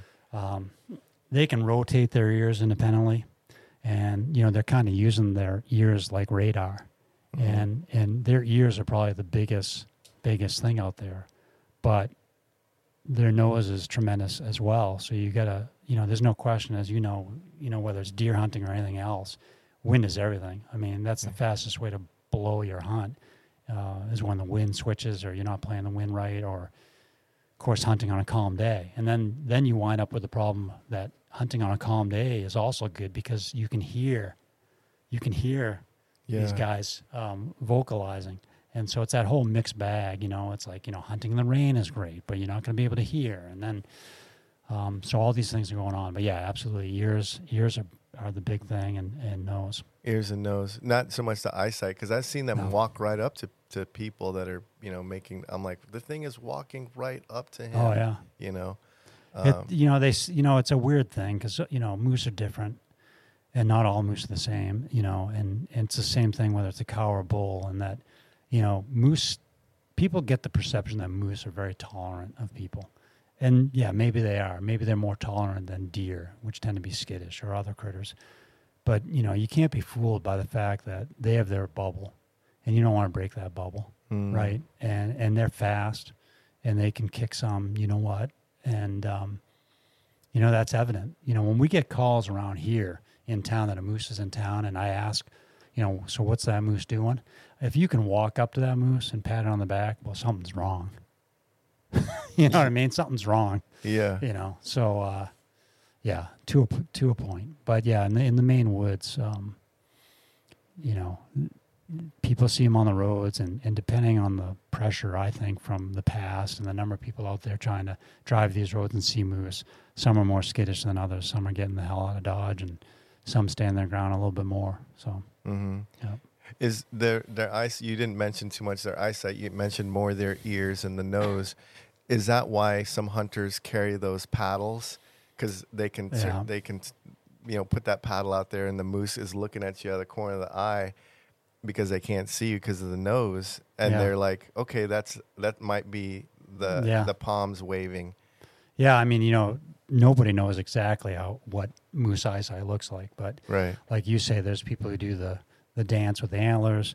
Um, one of the big moose experts who who who unfortunately passed away a few years ago, Vince Crichton, kind of a legend in our moose world, um, actually had a like a bull head with a harness on it that he was able to put on his chest and use, and he did a lot of behavioral work with looking at moose and their reactions to him as a moose. Um, but you, you know, you can Google YouTube anytime and see these videos where guys are doing getting way too close, you know, you know, to moose and doing doing some crazy things. I got it plenty on my computer. Interesting. Yeah. Interesting. Um, wow. You mentioned uh, uh, like kind of a moose special. Like uh, what did you call him? Uh, the um, the moose guy. I already forgot. Yeah. Not a moose whisperer. it might be Yeah, a may- moose yeah. whisperer. But I was gonna say that isn't that you now? Aren't you? I mean, No. well, you mentioned when we for, Oh. before we press uh, record when they when they put you in this moose biologist Oh, right. position, you're like, "Hey, I'm not a moose biologist." But at what? How many years in do you say, "Okay, I'm a specialist at moose"? Well, that's the same thing people ask in Maine. How many years does it take a deer to become a moose? And we know that's three and a half. They change into a moose. You Uh, never heard that? No, We get we get that a lot. didn't know. no, I mean to your, you know, to to what you're saying, it's uh, I, you know, I'm just one of those people who I've been fortunate, very fortunate in the jobs that I've got. I, uh, I- you know, I have education, I have experience, but it's you know, it's never enough. I mean, in something like Moose, and what I do now, I mean, I've only been with the department 18 years, but you know, I I appreciate Moose for all those things, and I think they're just, and and I don't, I have so much to learn, you know, and uh, I'll retire and I still won't have known what I want to know. Yeah. Um, but I appreciate the experiences. A guy who works for us, his wife was surprised one day because I was driving up the highway there and at the DOT Department of Transportation building, there's a salt lick and the moose are in there. And I'm, I pulled over on the road and was looking at these moose and she pulled over coincidentally because she lived up there and she's looking at me like, what are you doing? Mhm. You know, I'm like, I'm looking at the moose. She's like, haven't you seen enough of those? You know, it's like, No. No, I mean every moose I see, I think, wow, you know what's what's going on here, and um, you know, I can I don't think you can ever know enough. No, that's great. I, I'd love to hear that, especially from a, Yeah. what I would consider anybody would consider a moose expert. You're a moose expert. Yeah, I mean, I don't know if I'm I'm a I'm a guy who who focuses on moose every day. I'm lucky to do that, and I'm you know I'm trying to understand things because, you know, I I'm a public servant. You know, I'm a, I work for state government. Uh, I have a job to do, which is manage moose for the people of the state of Maine and visitors, um, and I want to do that to the best of my ability. And I've been lucky because I've been here where we had no resources. So you and I were talking about becoming the deer biologist, and then you find out you have no resources to do anything. So you could think of all the things you want to do. Um, you know, I always tell people if I woke up tomorrow and you told me I was the moose biologist, what would I want to know? And I tell you, I want to know how many moose I got out there, what they are, how many bulls, how many cows, how many calves. I want to know survival rates of adults versus calves, and I want to know how many produce every year. I want to know those things. Well, how are you going to do that? Well, you know, as I told you, I have an aerial survey program where I can hit a couple of those things. I have moose with GPS collars where I can look at survival and causes of death.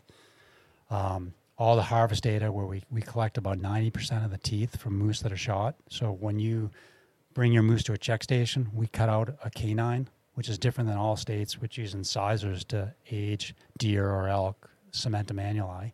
So they slice the teeth and count the rings. So our buddy Randy, when he was the bear biologist, he would read those teeth in the fall right here. We're the only state who does that, where we collect all the moose teeth. We could have 2,000 of them, and we age those to the specific age. So you kill a moose, um, you can look on our website, you know, the following winter, and you can say, hey, oh, my moose was six and a half years old. That's cool. But mm-hmm. I can use that to look at the age distribution of bulls and cows in a management district. And that tells me something about what that population looks like. And I can take the age structure of those cows and I can look at their reproductive rates based on the age of those cows. So, you know, do I have any yearlings calving, for instance, which seldom happens? You know, two year olds, three year olds, and up. It gives me a lot of information on how productive the, this moose population is. So, Mm. all those four elements there, I'm working on, and we collect data on every year to inform our decision making for managing moose. And we're lucky to do that because it hasn't always been that way. Yeah, that's a lot of information, and I, that's neat. So you're the only state that does that. That uh, that you said rig, ring annuli. Oh wait, no. Cementum annuli. Ce- ce- we're, the, we're the only state that does that in house. So there's a there used to be a company in Montana called Matson's, and all the state agencies that collected teeth for aging, whether it's elk Mhm. or deer or sheep or whatever, would send that to Matson's to get aged or bear. Mm. Um, I can't even tell you the genesis of how we started to do that in Maine, except that the origin of our hunt was a much smaller hunt. I can't even tell you that. It was it was less than a thousand permits every year. So we had a small number of moose being harvested starting in 1980, and my assumption would be, well, we want to look at the teeth and look at the age structure of our moose. So we better figure out how to do that here. Because Yeah. when you send that away, it's going to be a whole another year till you get it back. We have a moose hunt September, October. I know the ages of those animals by December, January, Awesome. and that's all compiled.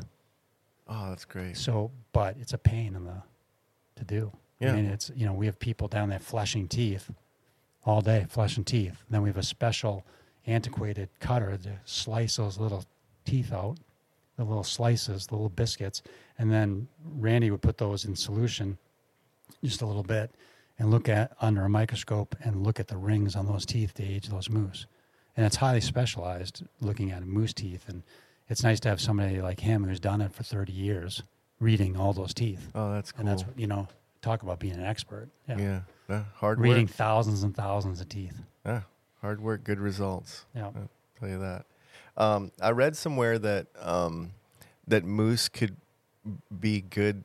Uh, is it labor animals or labor of love animals, where they they use them kind of like as, or I don't know if they have, but they could use them as like like a mule or a horse because they're they're loyal, they're intelligent. If you if they're raised by human beings, is that true? Or have you seen that? I, well, you know, have you seen it- that or no? I have. Oh, Well, I've seen fictitious ones. So there was a there was a couple of pictures going around from you know Canada or Alaska with basically moose dressed up like draft horses. But if you look closely at the picture, there's some things that aren't right. Like you can see green up and and the the antlers or something wasn't quite right. So I that see. was Photoshop. But in uh, in Russia, they have uh, moose milkmaids. They have a place. Is it Russia? I think it's Russia. It might have been Scandinavia. You'll have to check this out. But they had a place where they had taken orphan calves and they raised them and milked the females. And it's just, just this crazy scenario. It's this one place in the world. Um, and then I got a crazy video from someplace in Scandinavia. I don't know if it's Finland because it's in some other language where the guy's got a adult that he raised and he brings it in his house and it lays down on it, on his bed with him and it's it's hilarious. I'll have to show you. Yeah. So um, yeah, there's things like that out there, but you know, obviously in a place like the United States, you can't possess a wild moose. Yeah. Um, there's a ca- Alaska has a captive moose place. We have a captive moose down in our wildlife park in Gray. Mhm. Um, but that's just not something that really happens. But to your question, I mean, is it possible? It, maybe it is. Bring it up. I've never done it, but Yeah, it sounds it sounds the those those are those are wacky scenarios that we we kind of discussed. But yeah, there was a serious article I read, you know, in preparation for you. I was just kind of reading about moose, and one of them said that they're incredibly loyal when you know brought up by humans. I don't know if it was like a European article or what, but right. and then also that um and i forget the term that they use i want to say they they said labor of love animal or Oh, yeah, something along yeah. those lines but i it imme- i immediately thought of either a mule or a horse or something if they're number one intelligent Yeah. if they're loyal if if they'll kind of do what you if you raise them as uh, you know from a calf right Yeah. that's the proper term right. Yeah, yeah. Oh yeah. In your Well, they in- get they got a decent sized brain on them, yeah yeah but right they get themselves in a pickle quite often. Yeah And you know, I hate to say it, but they haven't figured out the tick thing yet. So Yeah. Okay. So they might not be that smart. no, I think they're I think they're the smartest of the deer family. Of course, no offense to all the elk hunters out there, but Uh-huh. No, my, that, that was just a thought of mine. I was like, I wonder if there's ever been like a, yeah, uh, uh, like, I don't know, like a study done on, on, on their intelligence and to see if they could be used in, in those kinds of ways and how intelligent they really could be. Yeah. I mean, you'd have to ask somebody like the that Alaska center that raises those things from calves and maintains them as adults. Really? Yeah, Oh, be interesting to ask somebody like that who's dealt with that from a almost domesticated standpoint. really? I didn't Yeah. even realize that. So it, that's in Alaska? Yeah, Wow. Wow. yeah. Is there such thing as a, like a moose farm? You know how some places have elk farms or deer well, that's farms? the thing I was telling you about in Russia with the moose milkmaids. Uh, that's basically what they have. And there's, I, I if I wasn't so old, I'd, uh, I could remember the name of that. Like I want to say it's like Kostroma or something. I see. Uh, More along the lines though of like high fence operations. Does Oh. that make sense? No, No, nothing like that. no, we have high fence here, and those are all um, non-native species. You would not be allowed to high fence a native species in this state. Oh, okay. Gotcha. Yeah. Gotcha. That makes sense. Yeah, so red deer, uh, sika, fallow, those type of things. Right. Oh, do you have that here? Yeah, Like in high high fence? high fence. Yeah, Oh, so oh wow. yeah, we have probably twenty or so of these places. Again, I don't know the number. In Maine, that do Yeah. that do outfitting for Yes. red deer and Yeah. wow. Yeah. That's in, Well, they they have them enclosed. Oh, right, right. Yeah, right, yeah. Right. Yeah, Almost like uh, Texas. Like Texas Yeah. has like all these crazy species that does high fence and however you want to think about that. right. Yeah, Um, so uh, the hunting part of it, you're you're when you do draw a tag or when you Mhm. get get a tag uh, from the lottery, what's your caliber of choice, or what is your your weapon and or caliber of choice if you're going to go hunt moose? Well, that's that's a great one because, I mean, God, how many opinions you want on this one? Two Right. two million. Uh, you can you can actually use whatever you want. There's no limit. I mean, you can't use a you can't use a 22 rimfire. Um, you know, we have a we used to have a whole list of recommended cartridges, which excluded some of like the some of like the handgun cartridges, like 357, 44 mag, something like that. You wouldn't you wouldn't want to use on a moose. So we tend towards bigger cartridges, usually something above a 30. Mhm. Um, you know, that being said, you can look in, you can look and see what people shoot moose with, and it's everything. You know, from 243 Uh, 7mm08 is very popular. Mm. And of course, that's my deer gun. So I'm a fan of that. But of course, you can get different grains. You can get a bigger grain bullet in there. We, a lot of people talk about a minimum of a 130 grain bullet for a moose. Mm. The thing that irks me a little bit about it, and again, I'm not an expert on this, is that especially with a moose, moose are all about shot placement. You know, and you know, people will say, well, they got a thicker hide, they got this, they got that, but you know, a killing shot to the heart and lungs is going to kill a moose, and and that's evident. If somebody can kill one with a 243 versus a you know a 300 Win Mag, you know, um, there's obviously lots of room in there. The problem with moose is that, um, you know, and this is this goes into this whole conversation about sub permittee and everything, and my distaste for sub permittee stuff is that, you know, ultimately, if you had two people, if you and I are hunting together, one of us would be a shooter and one would be watching the moose. So I could you could see where that moose was hit, and see the reaction because we have lots of circumstances where a moose gets hit, and then it takes off, and the people are like, oh, you know, I didn't get it, and then they don't do their due diligence in trying to recover that animal, which, as you know, is everything Yes. right? And so, um, you know, you you guys, you've talked to all the Western guys about elk and all that, and and we know these type of things, which is, you know, it's not often that an animal drops in its tracks. And of course, in the state of Maine, you're talking about thick woods, and that added challenge of tracking an animal in thick woods. And you know, we also have a whole problem though. Even though the woods are thick, you can get into cuts where you have some visibility and you can take a longer shot. And if you're not used to that, um, you know, it needs to be ranged, you know, depending on the caliber you use. So, you know, we can really go into the weeds and all this, but, Mhm. you know, the bottom line for me is that, you know, somebody, you need a caliber for that one gun um, that you're confident in shooting. You know, obviously, you'd rather always have somebody who's dead aim with that gun of choice, whether that's what somebody might think is undersized versus something that's bigger. My hunt um, in 2014, I had a 270. That was the biggest rifle I had at the time. Uh, that was only 130 grain bullet. That was a close shot. That was a 20 yard shot. Mhm. And that moose didn't move. It just stood there and took it. And I shot that animal twice and it was dead, but it didn't just drop over, right? I have a 35 Whelen now, which is a bigger caliber Mhm. bullet. Mhm. Um, they what do they call that? The poor poor man's Magnum, Mhm. the 35 Whelen.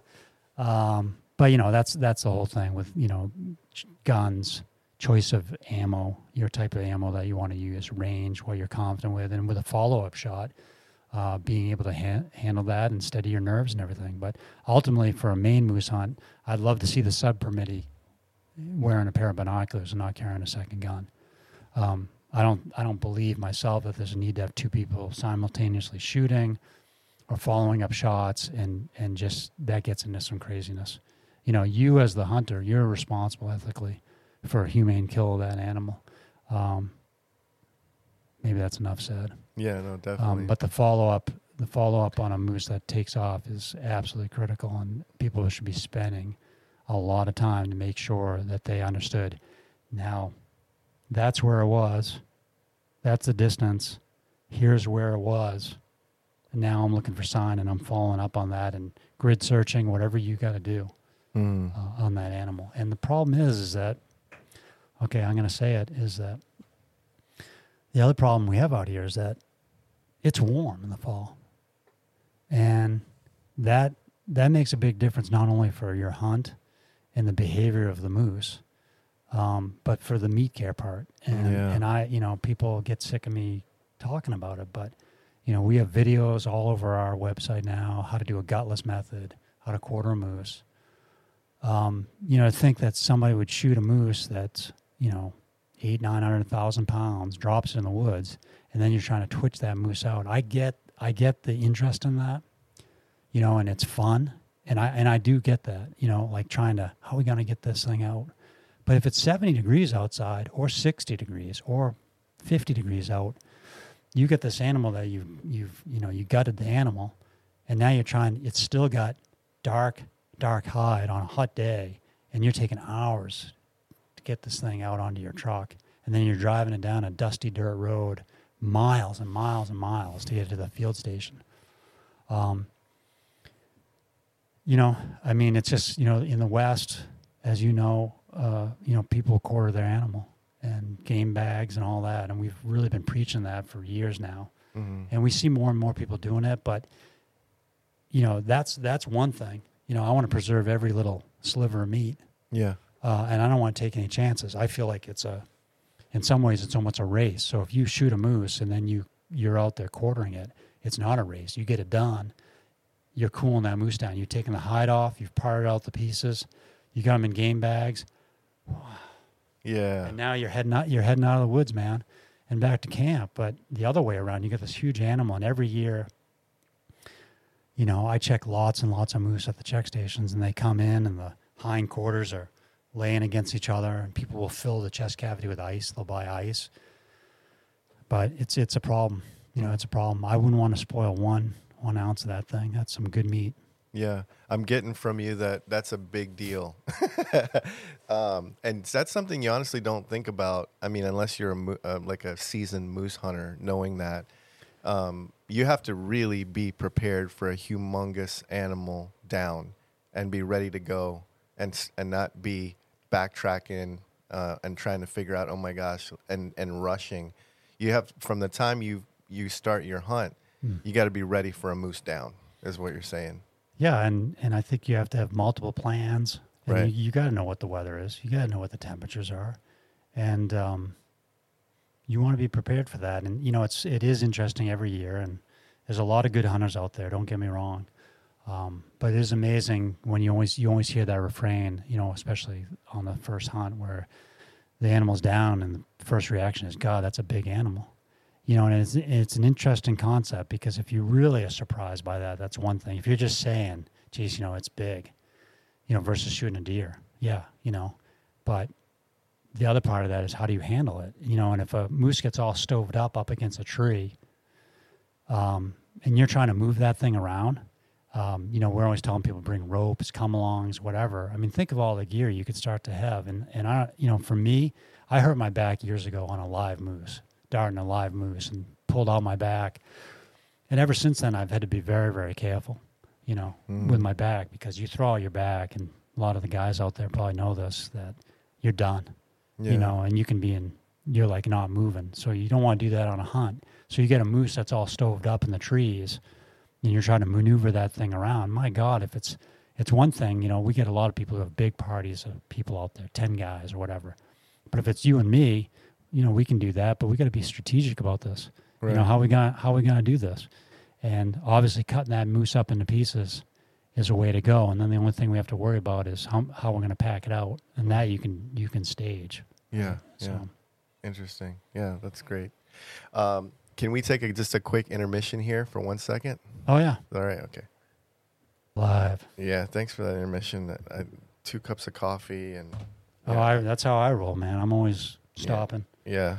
Um, so uh, again, we we talk a lot off of record here, and we were just talking about um, archery and crossbows and that kind of thing.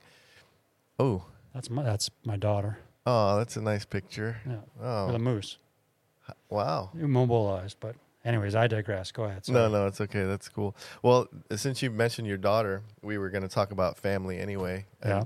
I, um, I kind of uh, prefaced uh, family and hunting and that and that um, interaction. I just call it interaction, but that kind of um, meandering between the two cultures of you know uh, having a hunting and wildlife background and and taking that home. Do you see a correlation there after what we talked about a little bit? Well, yeah. I mean, it, it's it's the thing is that we we were kind of talking about this earlier. Is depending on how much of a pastime or passion hunting is, it can really overtake everything, including your house. Yeah, just with the gear alone. And I was telling you that, uh, you know, a friend's daughter was over one time and looked around our house, and it's like, why do you have so many pictures of animals? You know, and it's like, well, my wife's a wildlife biologist. I'm a wildlife biologist. Um, you know, I'm, you know, as a hunter, I mean, the joke with my buddy is always, uh, you know, it's it's May or something, and I'm like, when's deer season start? You know what I mean? It's like you can't get here fast enough, right? Yeah. You know, it's like we got to wait till Yeah. October. My God! So it's um, you know, in Maine, I think you know I've lived in the Southwest. I've lived in the Pacific Northwest. Um, I've lived in most mostly rural areas, but you know, Maine is definitely a hunting place. You know, Maine is uh, the hunting heritage, and I like that term, is definitely ingrained in the state. And we got we got some people, a lot of people are passionate about it. It's a normal uh, activity. I think. I don't think people are shocked for the most part by seeing blaze orange, you know, out during the fall. Um, you know, we have a lot of opportunity here, obviously, with different hunts. Um, and so, you know, I think it's, I hate to, I mean, it's pretty normalized if that's a, a word to use in the state. Sure. And, you know, and, and, you know, clearly in the moose hunt, that is in many ways a family affair. You know, so when we look at moose hunting, in my view, from a really positive standpoint, one of the biggest things is families because with the whole sub, and that's been a big driver with sub permittee system, which is you know you, you and your you know a grandmother and granddaughter can go out hunting, and because of the sub permittee, they can hunt together, both carry, and it can be a real educational learning experience.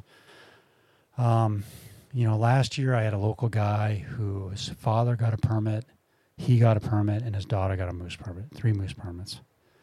Not a fan myself if you live in the same house, because how many moose does a house need? But, anyways, Mhm. that's a different subject. But I met this guy, and it turned out wicked, wicked nice guy, nice family, and they, you know, they made, you know, basically T-shirts to honor the hunt between Oh, the three cool. generations. They were all successful. Um, they had a, a great, great time, and you know, I didn't get that experience. You know, you and I talk about this, right? You know, my grandparents are gone. Mhm. Um, my father's not a hunter, so I don't have a family experience except the other direction.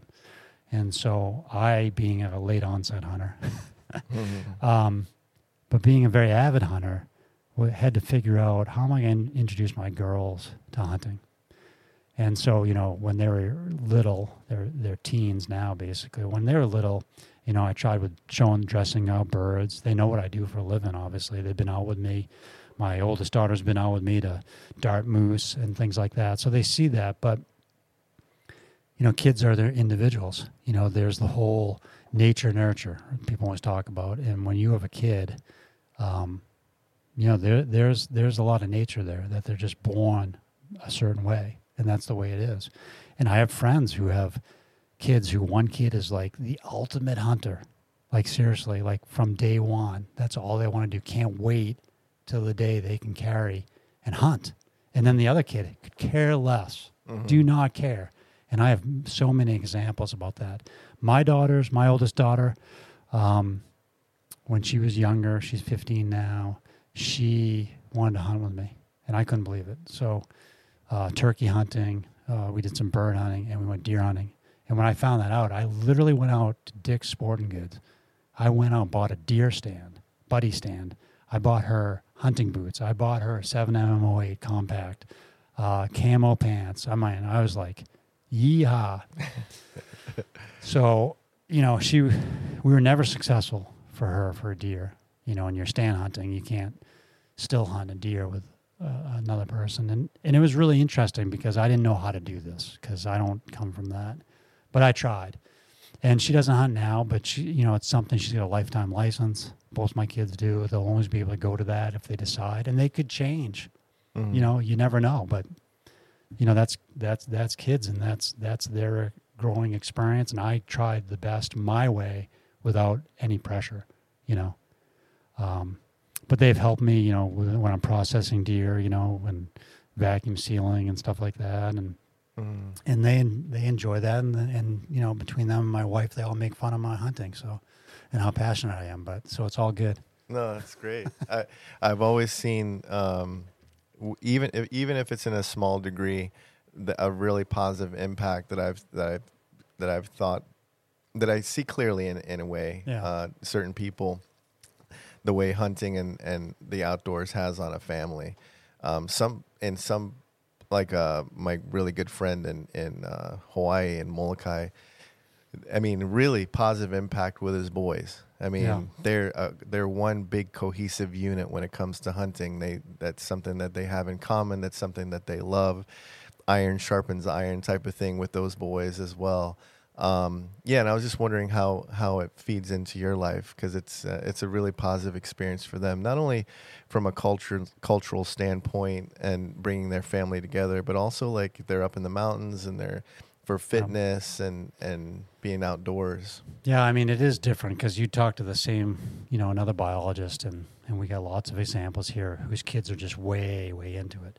Mm. But that, you know, that brings in a whole other set with your family dynamic and how your family is and how busy they are and all that, you know. right, But at the core of it, and I think what you're saying is that, you know, and, and especially in this day and age, which is, you know, it is important, incredibly important for all of our kids, whether they hunt or not, to have some experience and relationship with the outdoors. Mhm. We, we, we know that, and you know, there's books on it, and there's all this stuff. But, you know, we got a planet that's that's uh, you know, there's lots of trouble out there, you know, and we obviously need to cultivate people who aren't living in the middle of the woods to have an appreciation for wildlife in the wild places, and that's a huge uphill battle, and we all know that.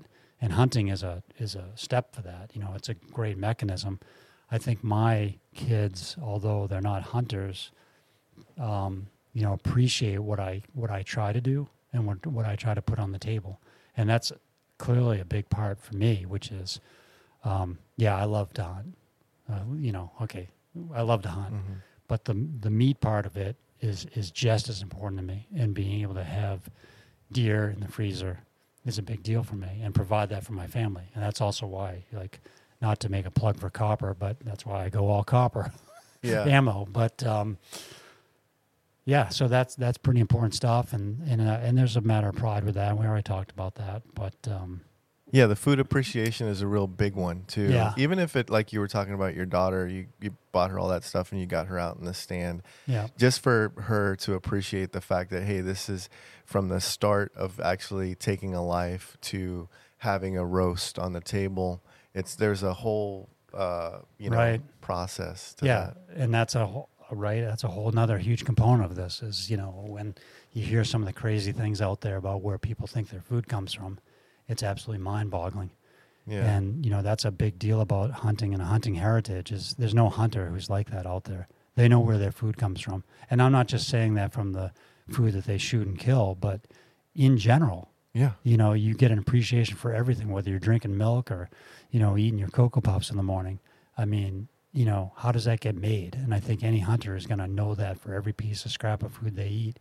And then you hear about other folks who like have no clue like about any of this. yeah And you know, that's that's vital too cuz, you know, that's incredibly important Yeah. if you don't know where it's coming from then you're you're blind in the in the grocery store aren't you i oh yeah. you know if you pick up a package of meat or like you're even saying cocoa puffs what what's happening here like Yeah. what, what are we what are we really eating where where's our money going you know Yeah. um This and that you can do a whole. I'm sure you maybe you already have. You can do a whole podcast on that because I Yeah. mean, it just brings up all kinds of issues, you know, and and especially when it comes to things like meat and procurement of meat and things like that, and and obviously killing a deer and and and processing that is is quite a big deal because of you know where it comes from and the pride you take in that. And uh, and the self sufficient part of that. I mean, that's that's huge. Yeah, no, that's a component I always at least want to touch on with everyone and get their thoughts on it because everybody has like a, a gem of information in that way, whether it's through your experience with your daughter or family. Well, and you know, honestly, when you talk about when people, and I hate to talk about all these black and white things, hunting versus non-hunting. right? Yeah. And you hate to do that, but you know, again, and you were talking about we were talking about this off off of audio before, but you know, we have such a diverse and different perspective world that you know I don't. So when somebody says something like, you know, like a moose check, well, if people come up and want to see a moose, they're not hunters, and people will be like, "So do you eat that?" And for somebody like you and me, we'd be like, "What? What? Yeah. what Yeah. what are you talking about? Like, how can you even have that perspective?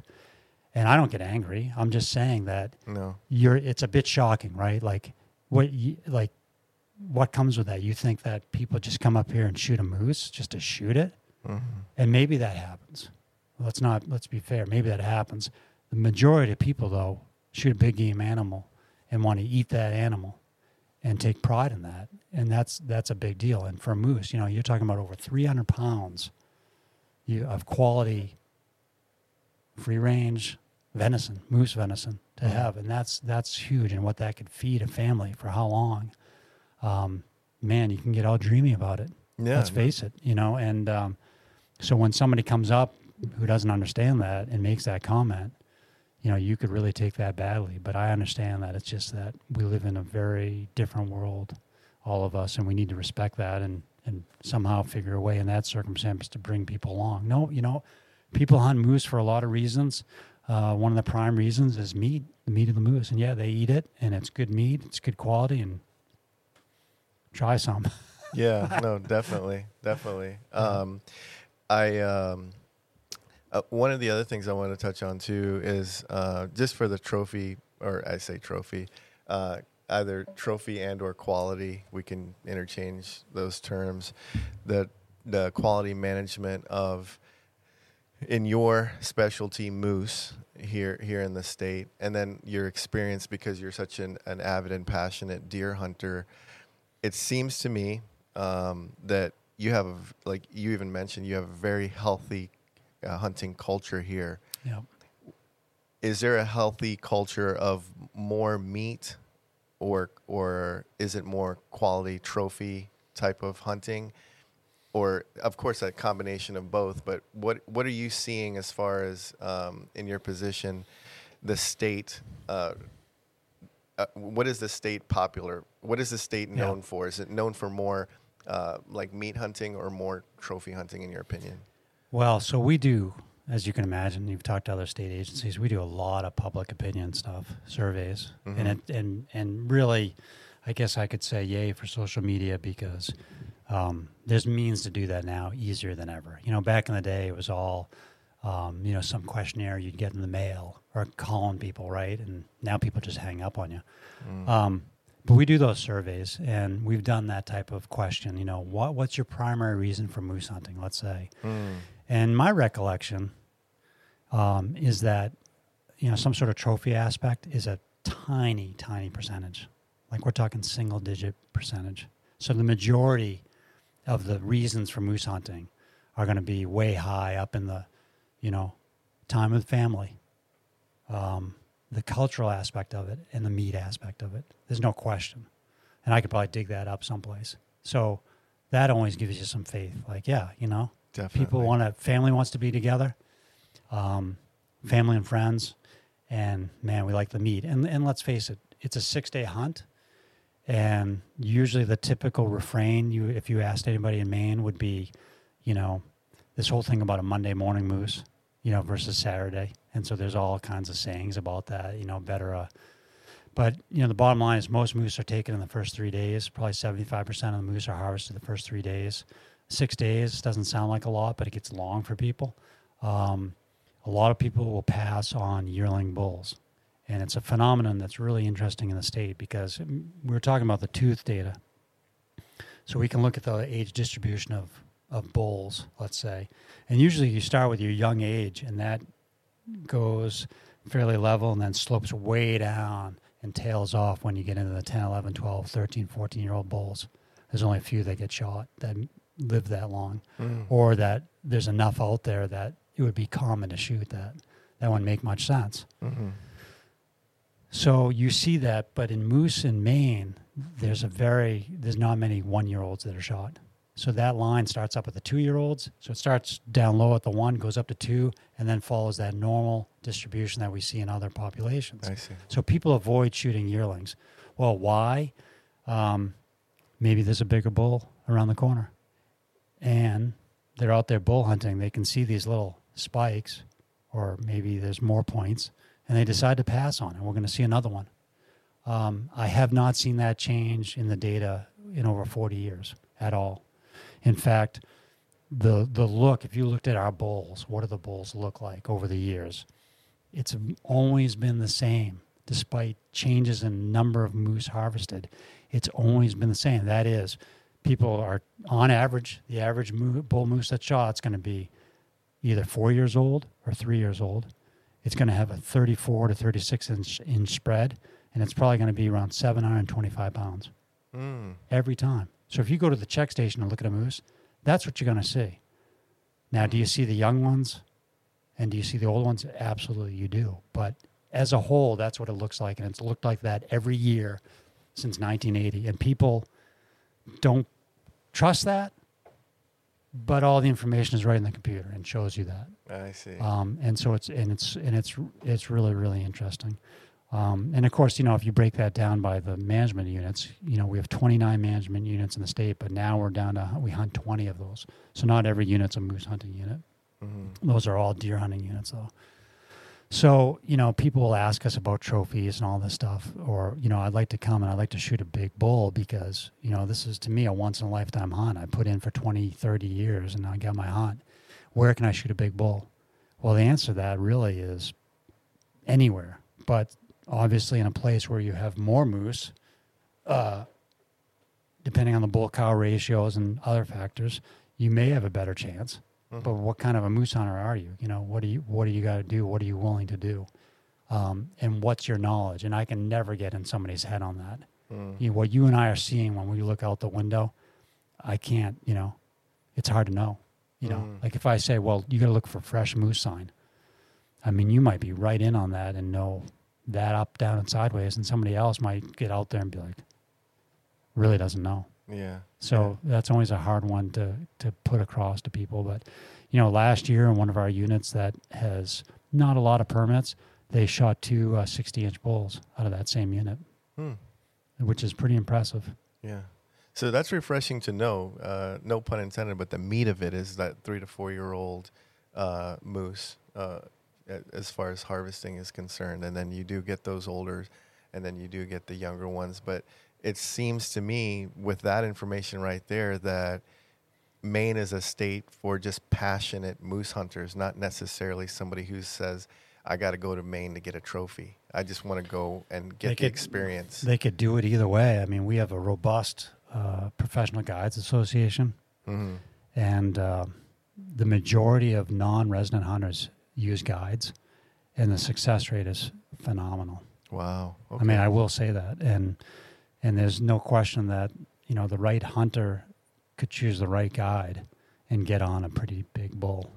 I see. There's no question, and you know a lot of these guys, um, the serious guides, are spending a lot of time out in the woods preseason, and they're they're dialed right in on where these where some of these good bulls are. They know where they are, Mm. and then it's a matter of whether they can get their hunter in, um, and get that done. Gotcha. So you know. So it's there if you want it, but the, oh yeah, but the meat of it is is Yeah. is passion and, and just being out there. That's yeah, awesome. You know, and the thing is, as bad as you know the winter tick situation is, at a population level, um, you know those those male and female moose that make it to one year of age, they're going to be, excuse me, they're going to be in good shape, and uh, you know our adult mortality from winter tick is is pretty low. Mhm. So those animals are out there, and you know, in Maine, you could, you could. wow, really need to start with the water here. Uh, you know, a mature bull is really you're talking about it from the age of five to ten. That's mature. Eleven is when so-called senescence, old age, starts to impact the bull, where the antlers are not going to develop really any bigger at that point. Mhm. Um, but you could you could shoot a four year old bull that's a monster as Mm. well. You know what I mean? So you know people talk about quality and all that, and it can be quite a young animal and be the biggest bull of the year if that's what you want. Yeah. Um, you know, and and they're out there. But again, you know, like all these critters, right? The older you get, the more wily you get, right? So it's not. Uh, you know that can present a challenge unless you're right place, right time during the rut or whatever it takes. Yeah. Are you seeing especially good genetics like that in any one region of, of Maine? Well, I mean, it, it's still, you know, especially relative to where you live, it's a small state. Yeah. You know, it's big for New England, but relative to the western states, it's small. Uh-huh. So, and our moose go to Quebec and New Brunswick and New Hampshire. You know, they're all the same, you know. Um, I have collared moose that cross right into Quebec, and um, you know what I mean. So the genetics, when that starts to really vary, you know, I think takes a little bit more latitude and longitude to get to where they're getting other populations that are kind of impacting each other. So hard to tell. You know, there's probably people out there disagree and say, you know, there's over here it's better or this, but But you can find them anywhere if you're, you know, you can find a big bull really anywhere in the state. yeah, I mean, obviously where there's the core part of the range, but even the peripheral parts, you know, not as far from here, you know, there's less moose, but Mhm. there could be a dandy in there as well. You see, um, I've noticed also I've, at like at your picture up- here with that moose completely submerged in, Mm. in the water. I've also read too that they they they're fairly avid water uh, animals. Yeah, I mean they they're Well, good we swimmers or Old bucket nose doesn't have to turn his head far to stick his nose in a bit of water in Maine. I mean, it's Right. you know, it's a it's a wet state. Uh, ponds, lakes, streams, rivers, everywhere, bogs, you Mhm. name it, um, and all different types of terms terms for all those things. But you know, in, at least in Maine, it's um, you know, you look out at western states, and it's just a different dynamic when you talk about moose and habitat and where they are, because things are much more segregated in habitat and obviously water, as you know, out there. Mhm. But here, it's just everywhere, and there's not a lot of topography. So some of our bigger mountains. Um, you know, you see some more changes there with with habitat type, but really in general, it's not that big of a deal. But so yeah, moose moose starting in June, July, August into the beginning of September before things die back.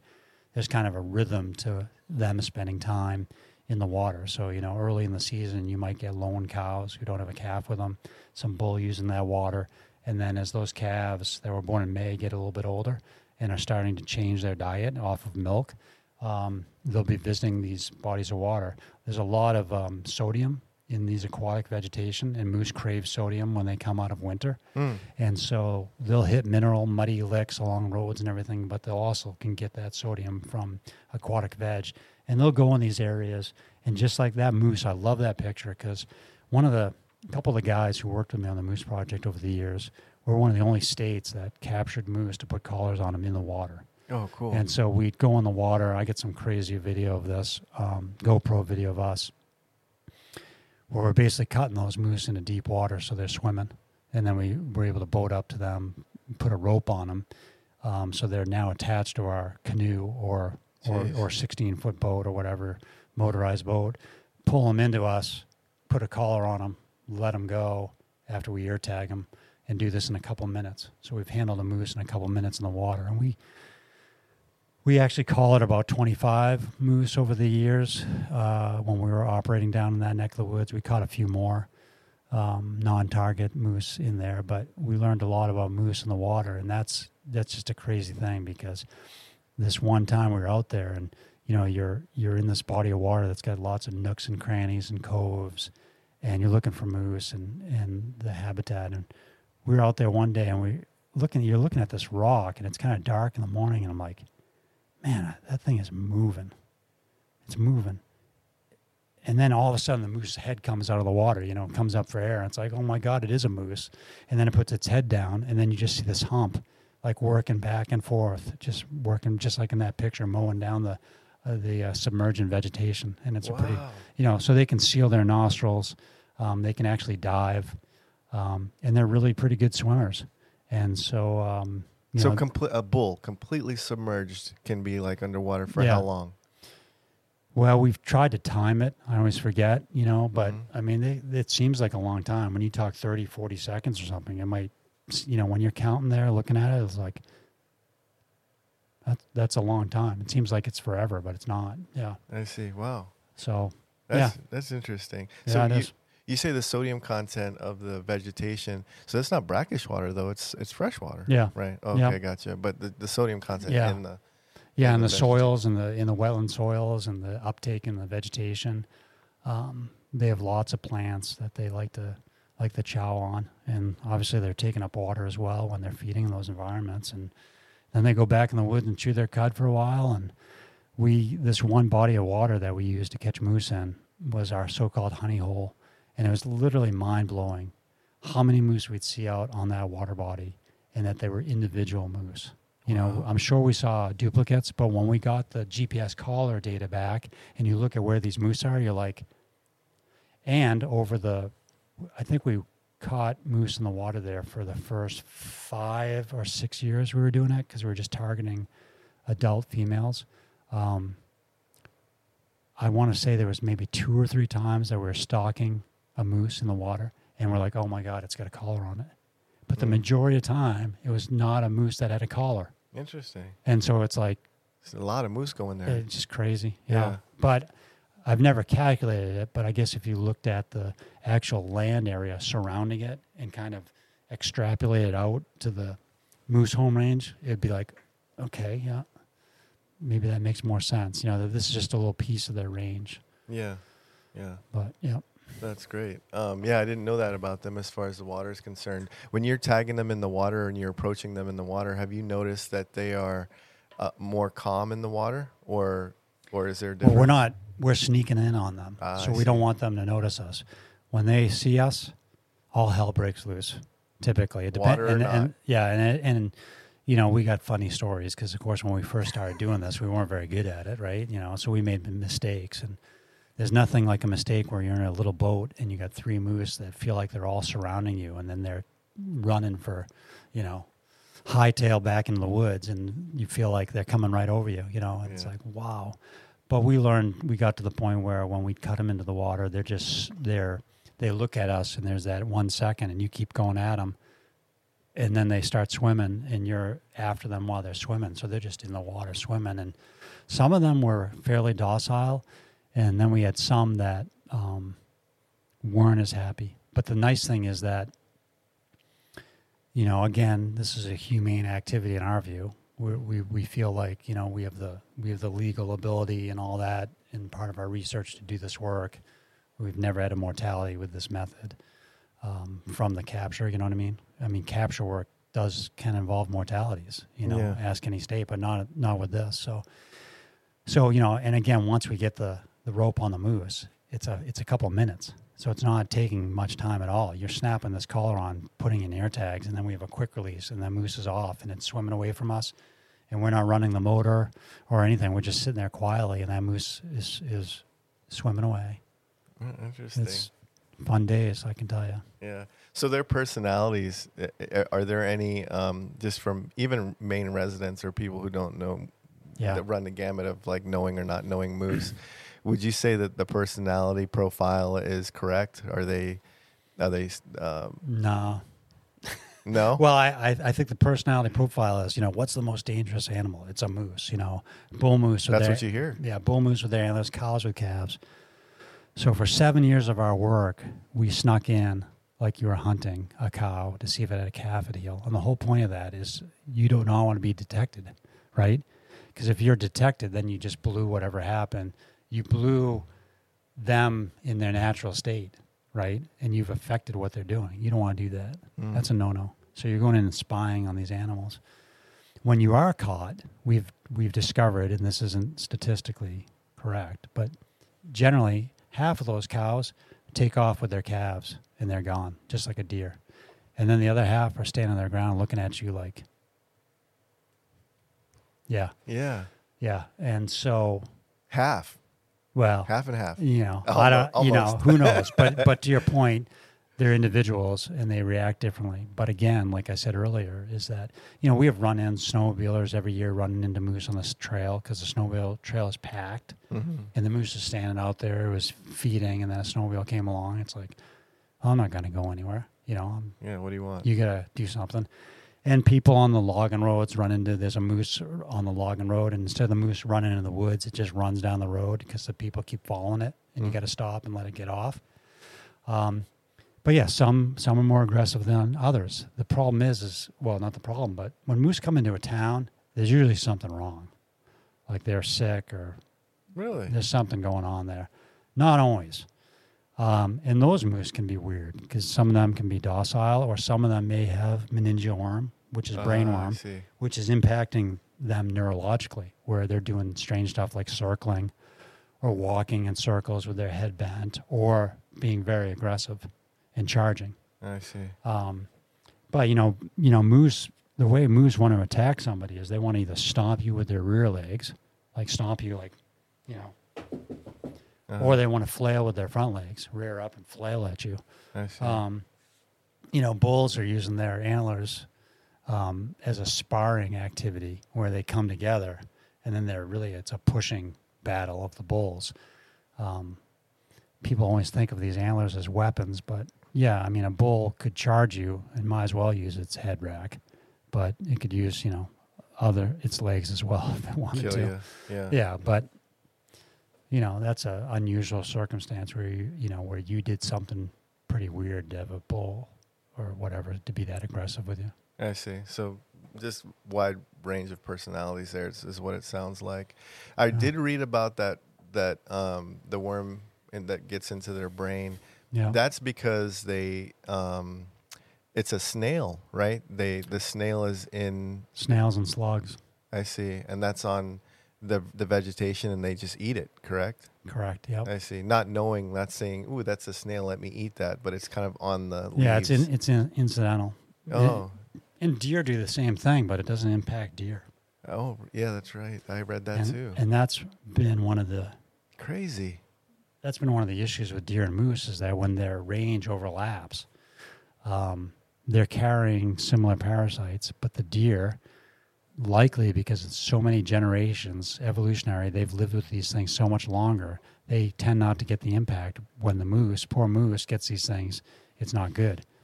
And moose can survive the ninja worm, but you know they can also die from it. You know it can cause paralysis. So when the when when they swallow that snail or slug, and that worm is basically released in its digestive tract, it then migrates through the body, and it'll get up into the into the central nervous system. So that's where it potentially impacts the spinal cord, and then eventually can get into the meninges that surround the brain. Mm. And so, depending on the path of that worm, it's going to have different uh, impacts on the neurological and motor function of that moose. Mm-hmm. And so, again, you get these circumstances where the moose is totally walking around, but it's doing circles all over the place. Yeah. Um, they do this thing called reining their head. So it's like somebody's pulling on their rein on their side. And so they get their head imbalanced and their eyes budge, bulged out and they're going to one side or they're, they're running to one side with their head over. oh, and then you get, and then you get ones that have hind end paralysis where they can't get up. And if you're a bull moose and you can't get up and you're sitting there for days um, and you're not feeding, you're, you're a goner. yeah, Yeah. that's disturbing. It yeah, is, but they, they can survive it depending on how many worms they get in their initial contact. Yeah. It's a silly question, but how does that happen? You once they eat it and it's in their GI system, how Mm-hmm. does it get up there? How does it get to the brain? Well, like I was saying, the the worm itself at that larval stage Oh, is okay. is mo- is able to, you know, like an earthworm, right? Yeah. I mean, it's it's burrowing its path through, and for whatever reason, that particular worm, where it likes to go and how it knows this.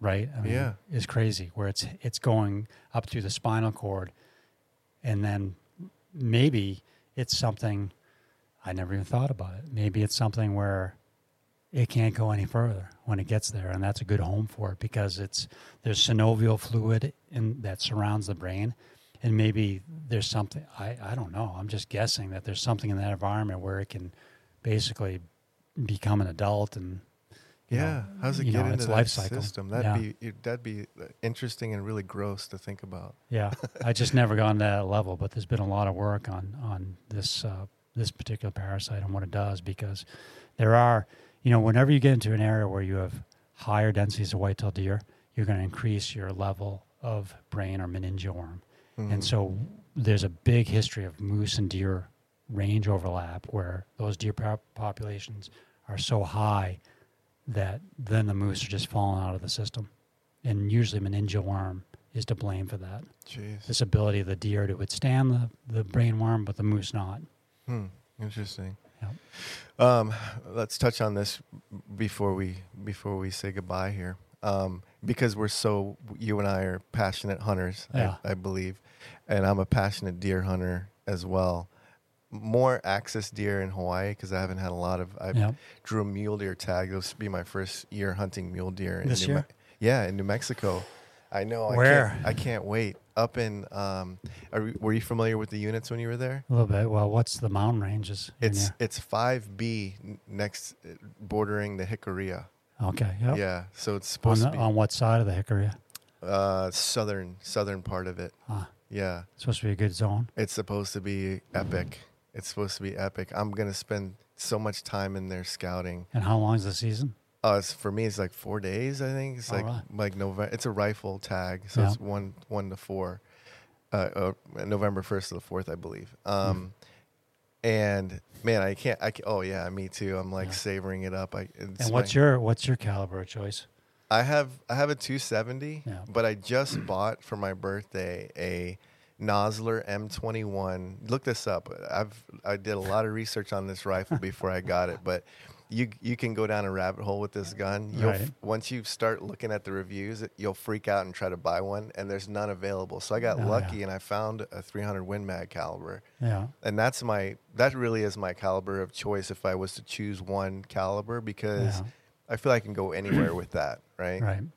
I could take down a moose with that. I could go deer hunting with that. I could go bear hunting with that. I, Yeah. I almost feel like I could go grizzly hunting with that. I mean, Yeah. uh, but it's a, it's, it's an all around caliber. So I've, it's a Nosler M21 300 Win Mag is what Yeah. I'm hoping that is is going to do the job this year. but my my favorite gun is a is a Mauser 270. I have a Oh, yeah. Mauser Mauser 270. It's, it's been my magic gun for for a while. Well, I was a bad boy supposedly because I traded my 270 in, No, you are a bad boy. and, and everybody's like, "You don't, you don't get ever rid of those." Yeah, you don't ever get rid of Yeah. a 270. It was left-handed.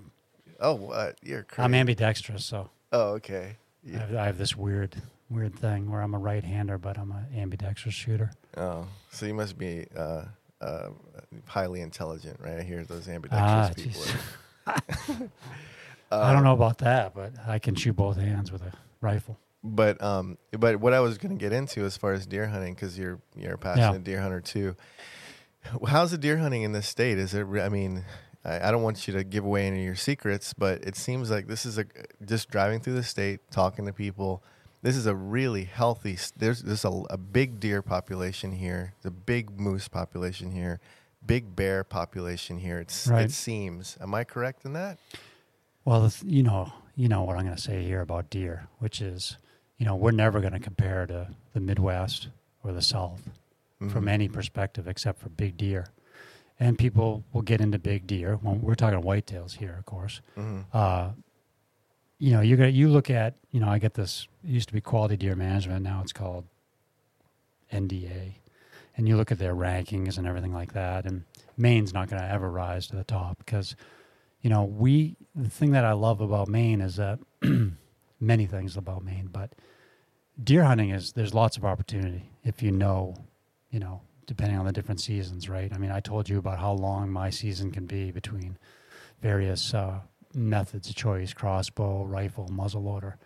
And that's pretty cool. I mean, people can hunt with lots of opportunity here. I think, you know, you could have people who set up on the edge of a field and, and stand hunt, right? Mhm. But a big attraction, I think, that would draw people to the state is, is of course, what's our big buck hunting, the big woods hunting, where you're tracking a buck in snow, and that's, in some ways, that seems to be like the classic because there's there in northern Maine, in some parts of the west, western Maine, and some parts of down east, which is eastern Maine. Relative to any other state, our deer populations are very low. In fact, in moose country, I mean, they're extremely low densities of deer. And so you need, in that country, you would need an advantage, and that's called snow and tracking on snow. And you think of somebody like, you probably looked, we talked about Hal Blood's po- podcast and his Big Woods Bucks. And, you know, those guys are pretty renowned for what they do and pretty, you know, dogging a, a, a deer all day long. Mhm. And they're taking a crack at a, you know, these 200 pound bruising. You know, they're not up there to doe hunt, they're up there to shoot a big buck Mhm.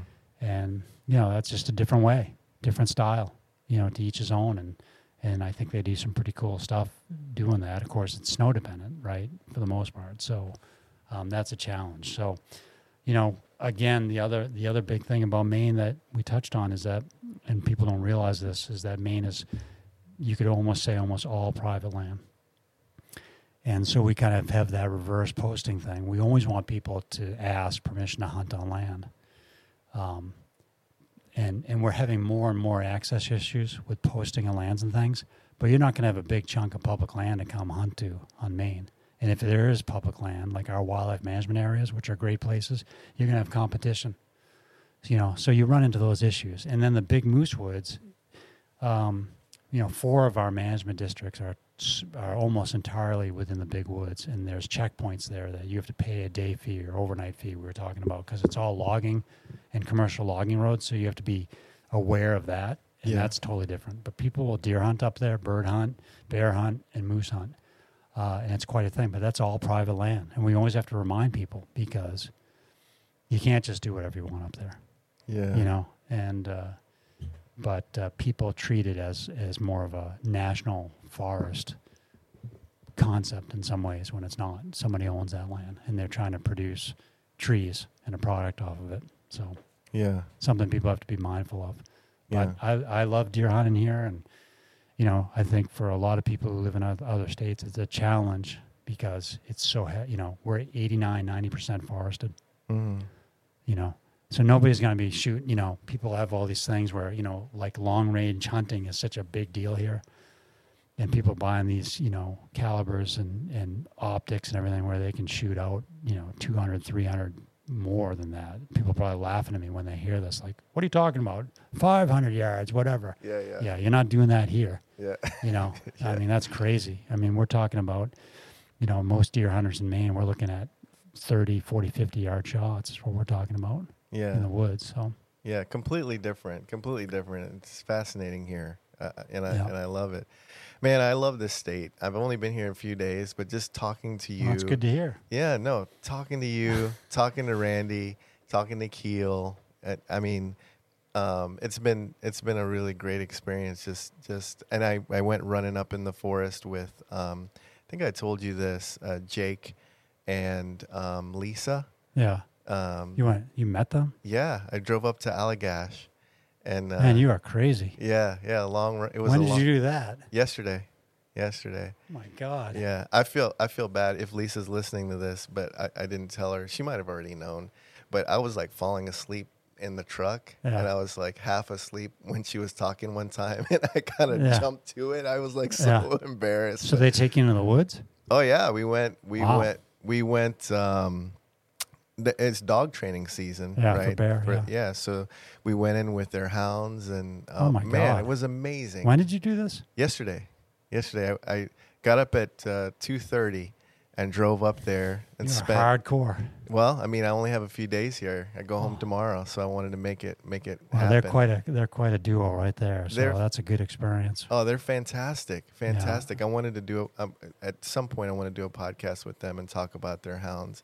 Well you probably talked about family with those three boys little Oh, boys they got bringing one- them up One hundred percent. Yeah, no, it was great. As soon as I walked in, we just I clicked with them. I really like what they're doing, and I love their passion for just being out there.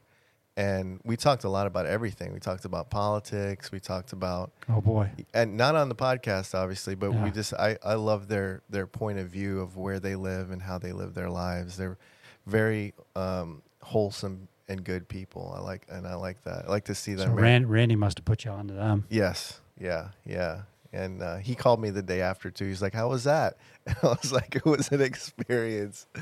So uh, no, it was great. I'm planning on doing a bear hunt with Randy. He said October.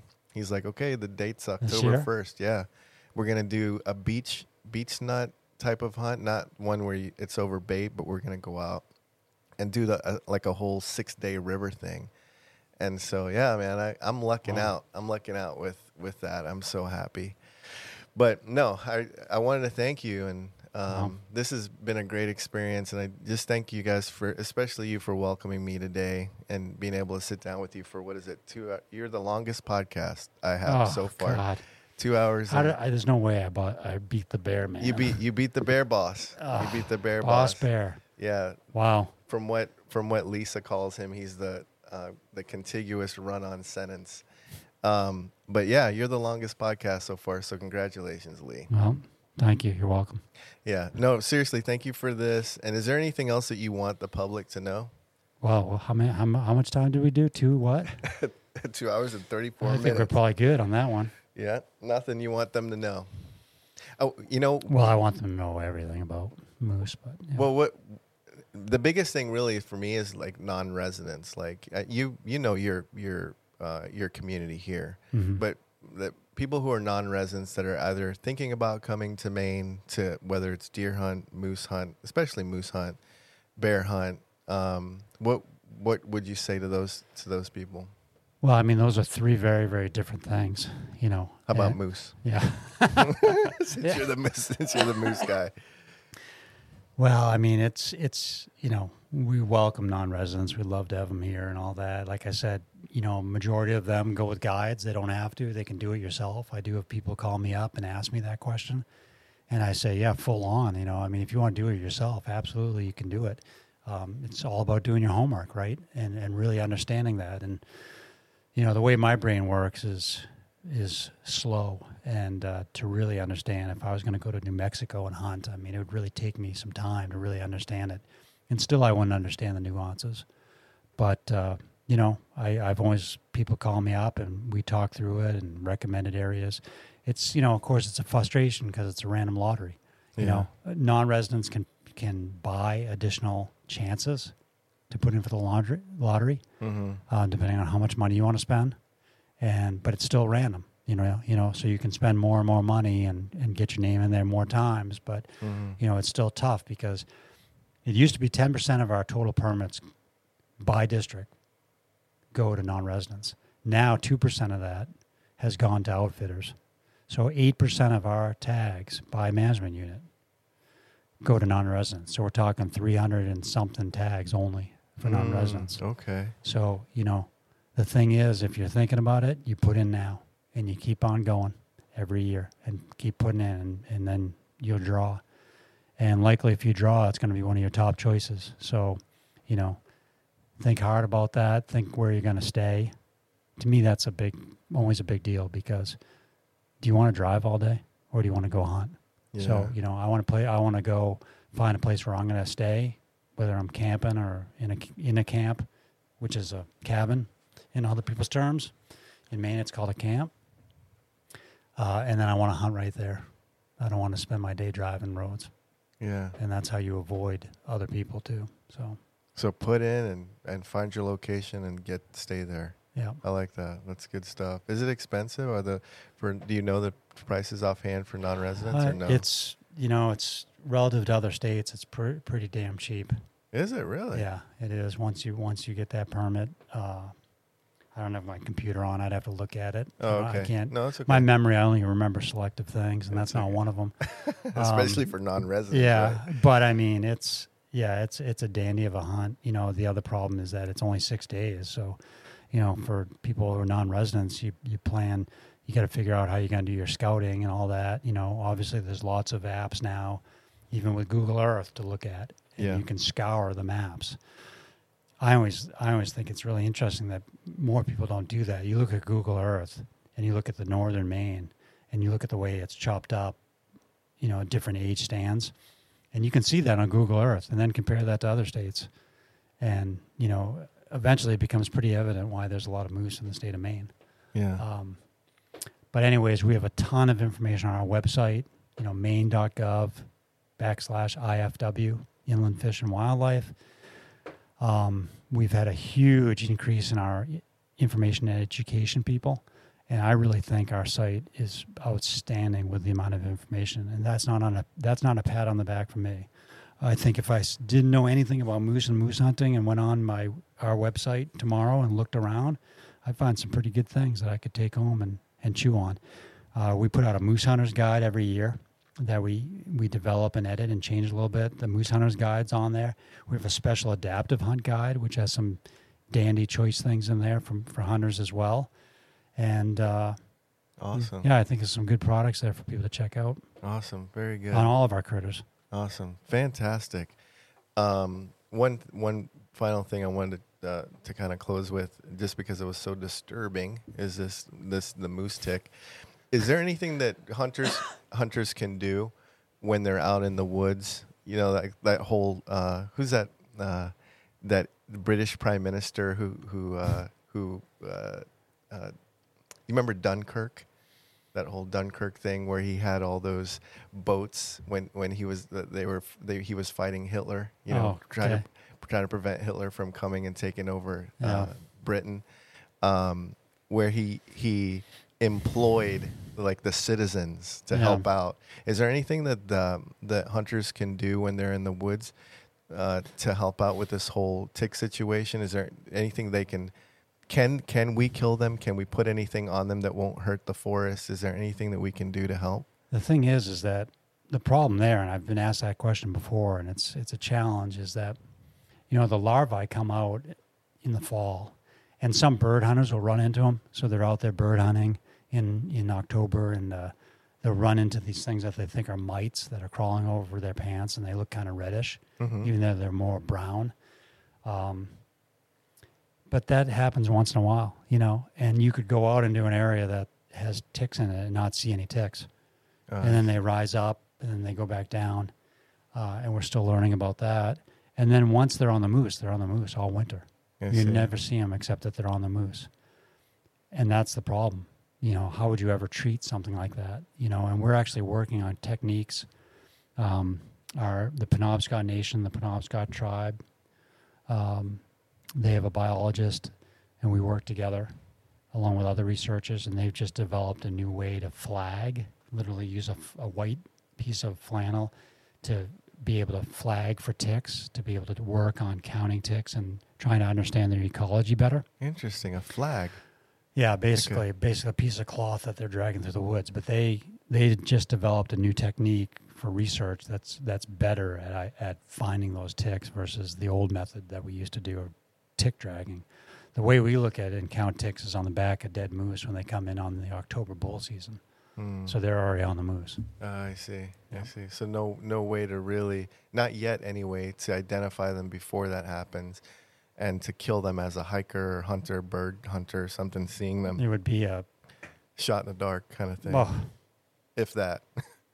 yeah. I mean, I've been in the moose woods trying to look at tick pods, and uh, it's notoriously difficult. I see. Yeah. I see. Yeah, just a thought there. Anything that, that we could do as advocates for that. Well, and then we always run into the problem when people decide to take things into their own hands, and they're you know you certainly not want. You know, we're also talking about private land. You know, Yeah, you can't go you can't go on a private land and start doing stuff. Um, and people need to be very respectful of that. We're, we've always been concerned about being respectful to private land because you know what happens when you lose that. You don't have a place to hunt anymore. yeah, yeah.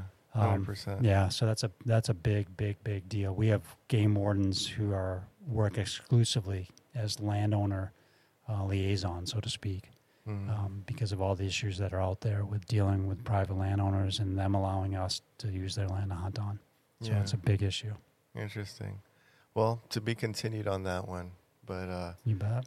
but Lee, thanks again. Um this has been great and I think your your voice is going to be heard by a lot of people and appreciated as well. So thanks again and hopefully hey, Well, we get to we get the opportunity. Yeah, absolutely. And it's 11:30. Hopefully we can get out and see that moose that you were talking about. All righty. We'll see. But thanks thanks again. Good luck in New Mexico. I'm so jealous. I can't Oh, even tell you. Oh man, I can't Mule wait. deer hunting. I'll, Ugh. I'll send you the picture if I'm if I'm blessed enough to, to harvest an animal. Ten four. All right. thanks again, Lee. All right.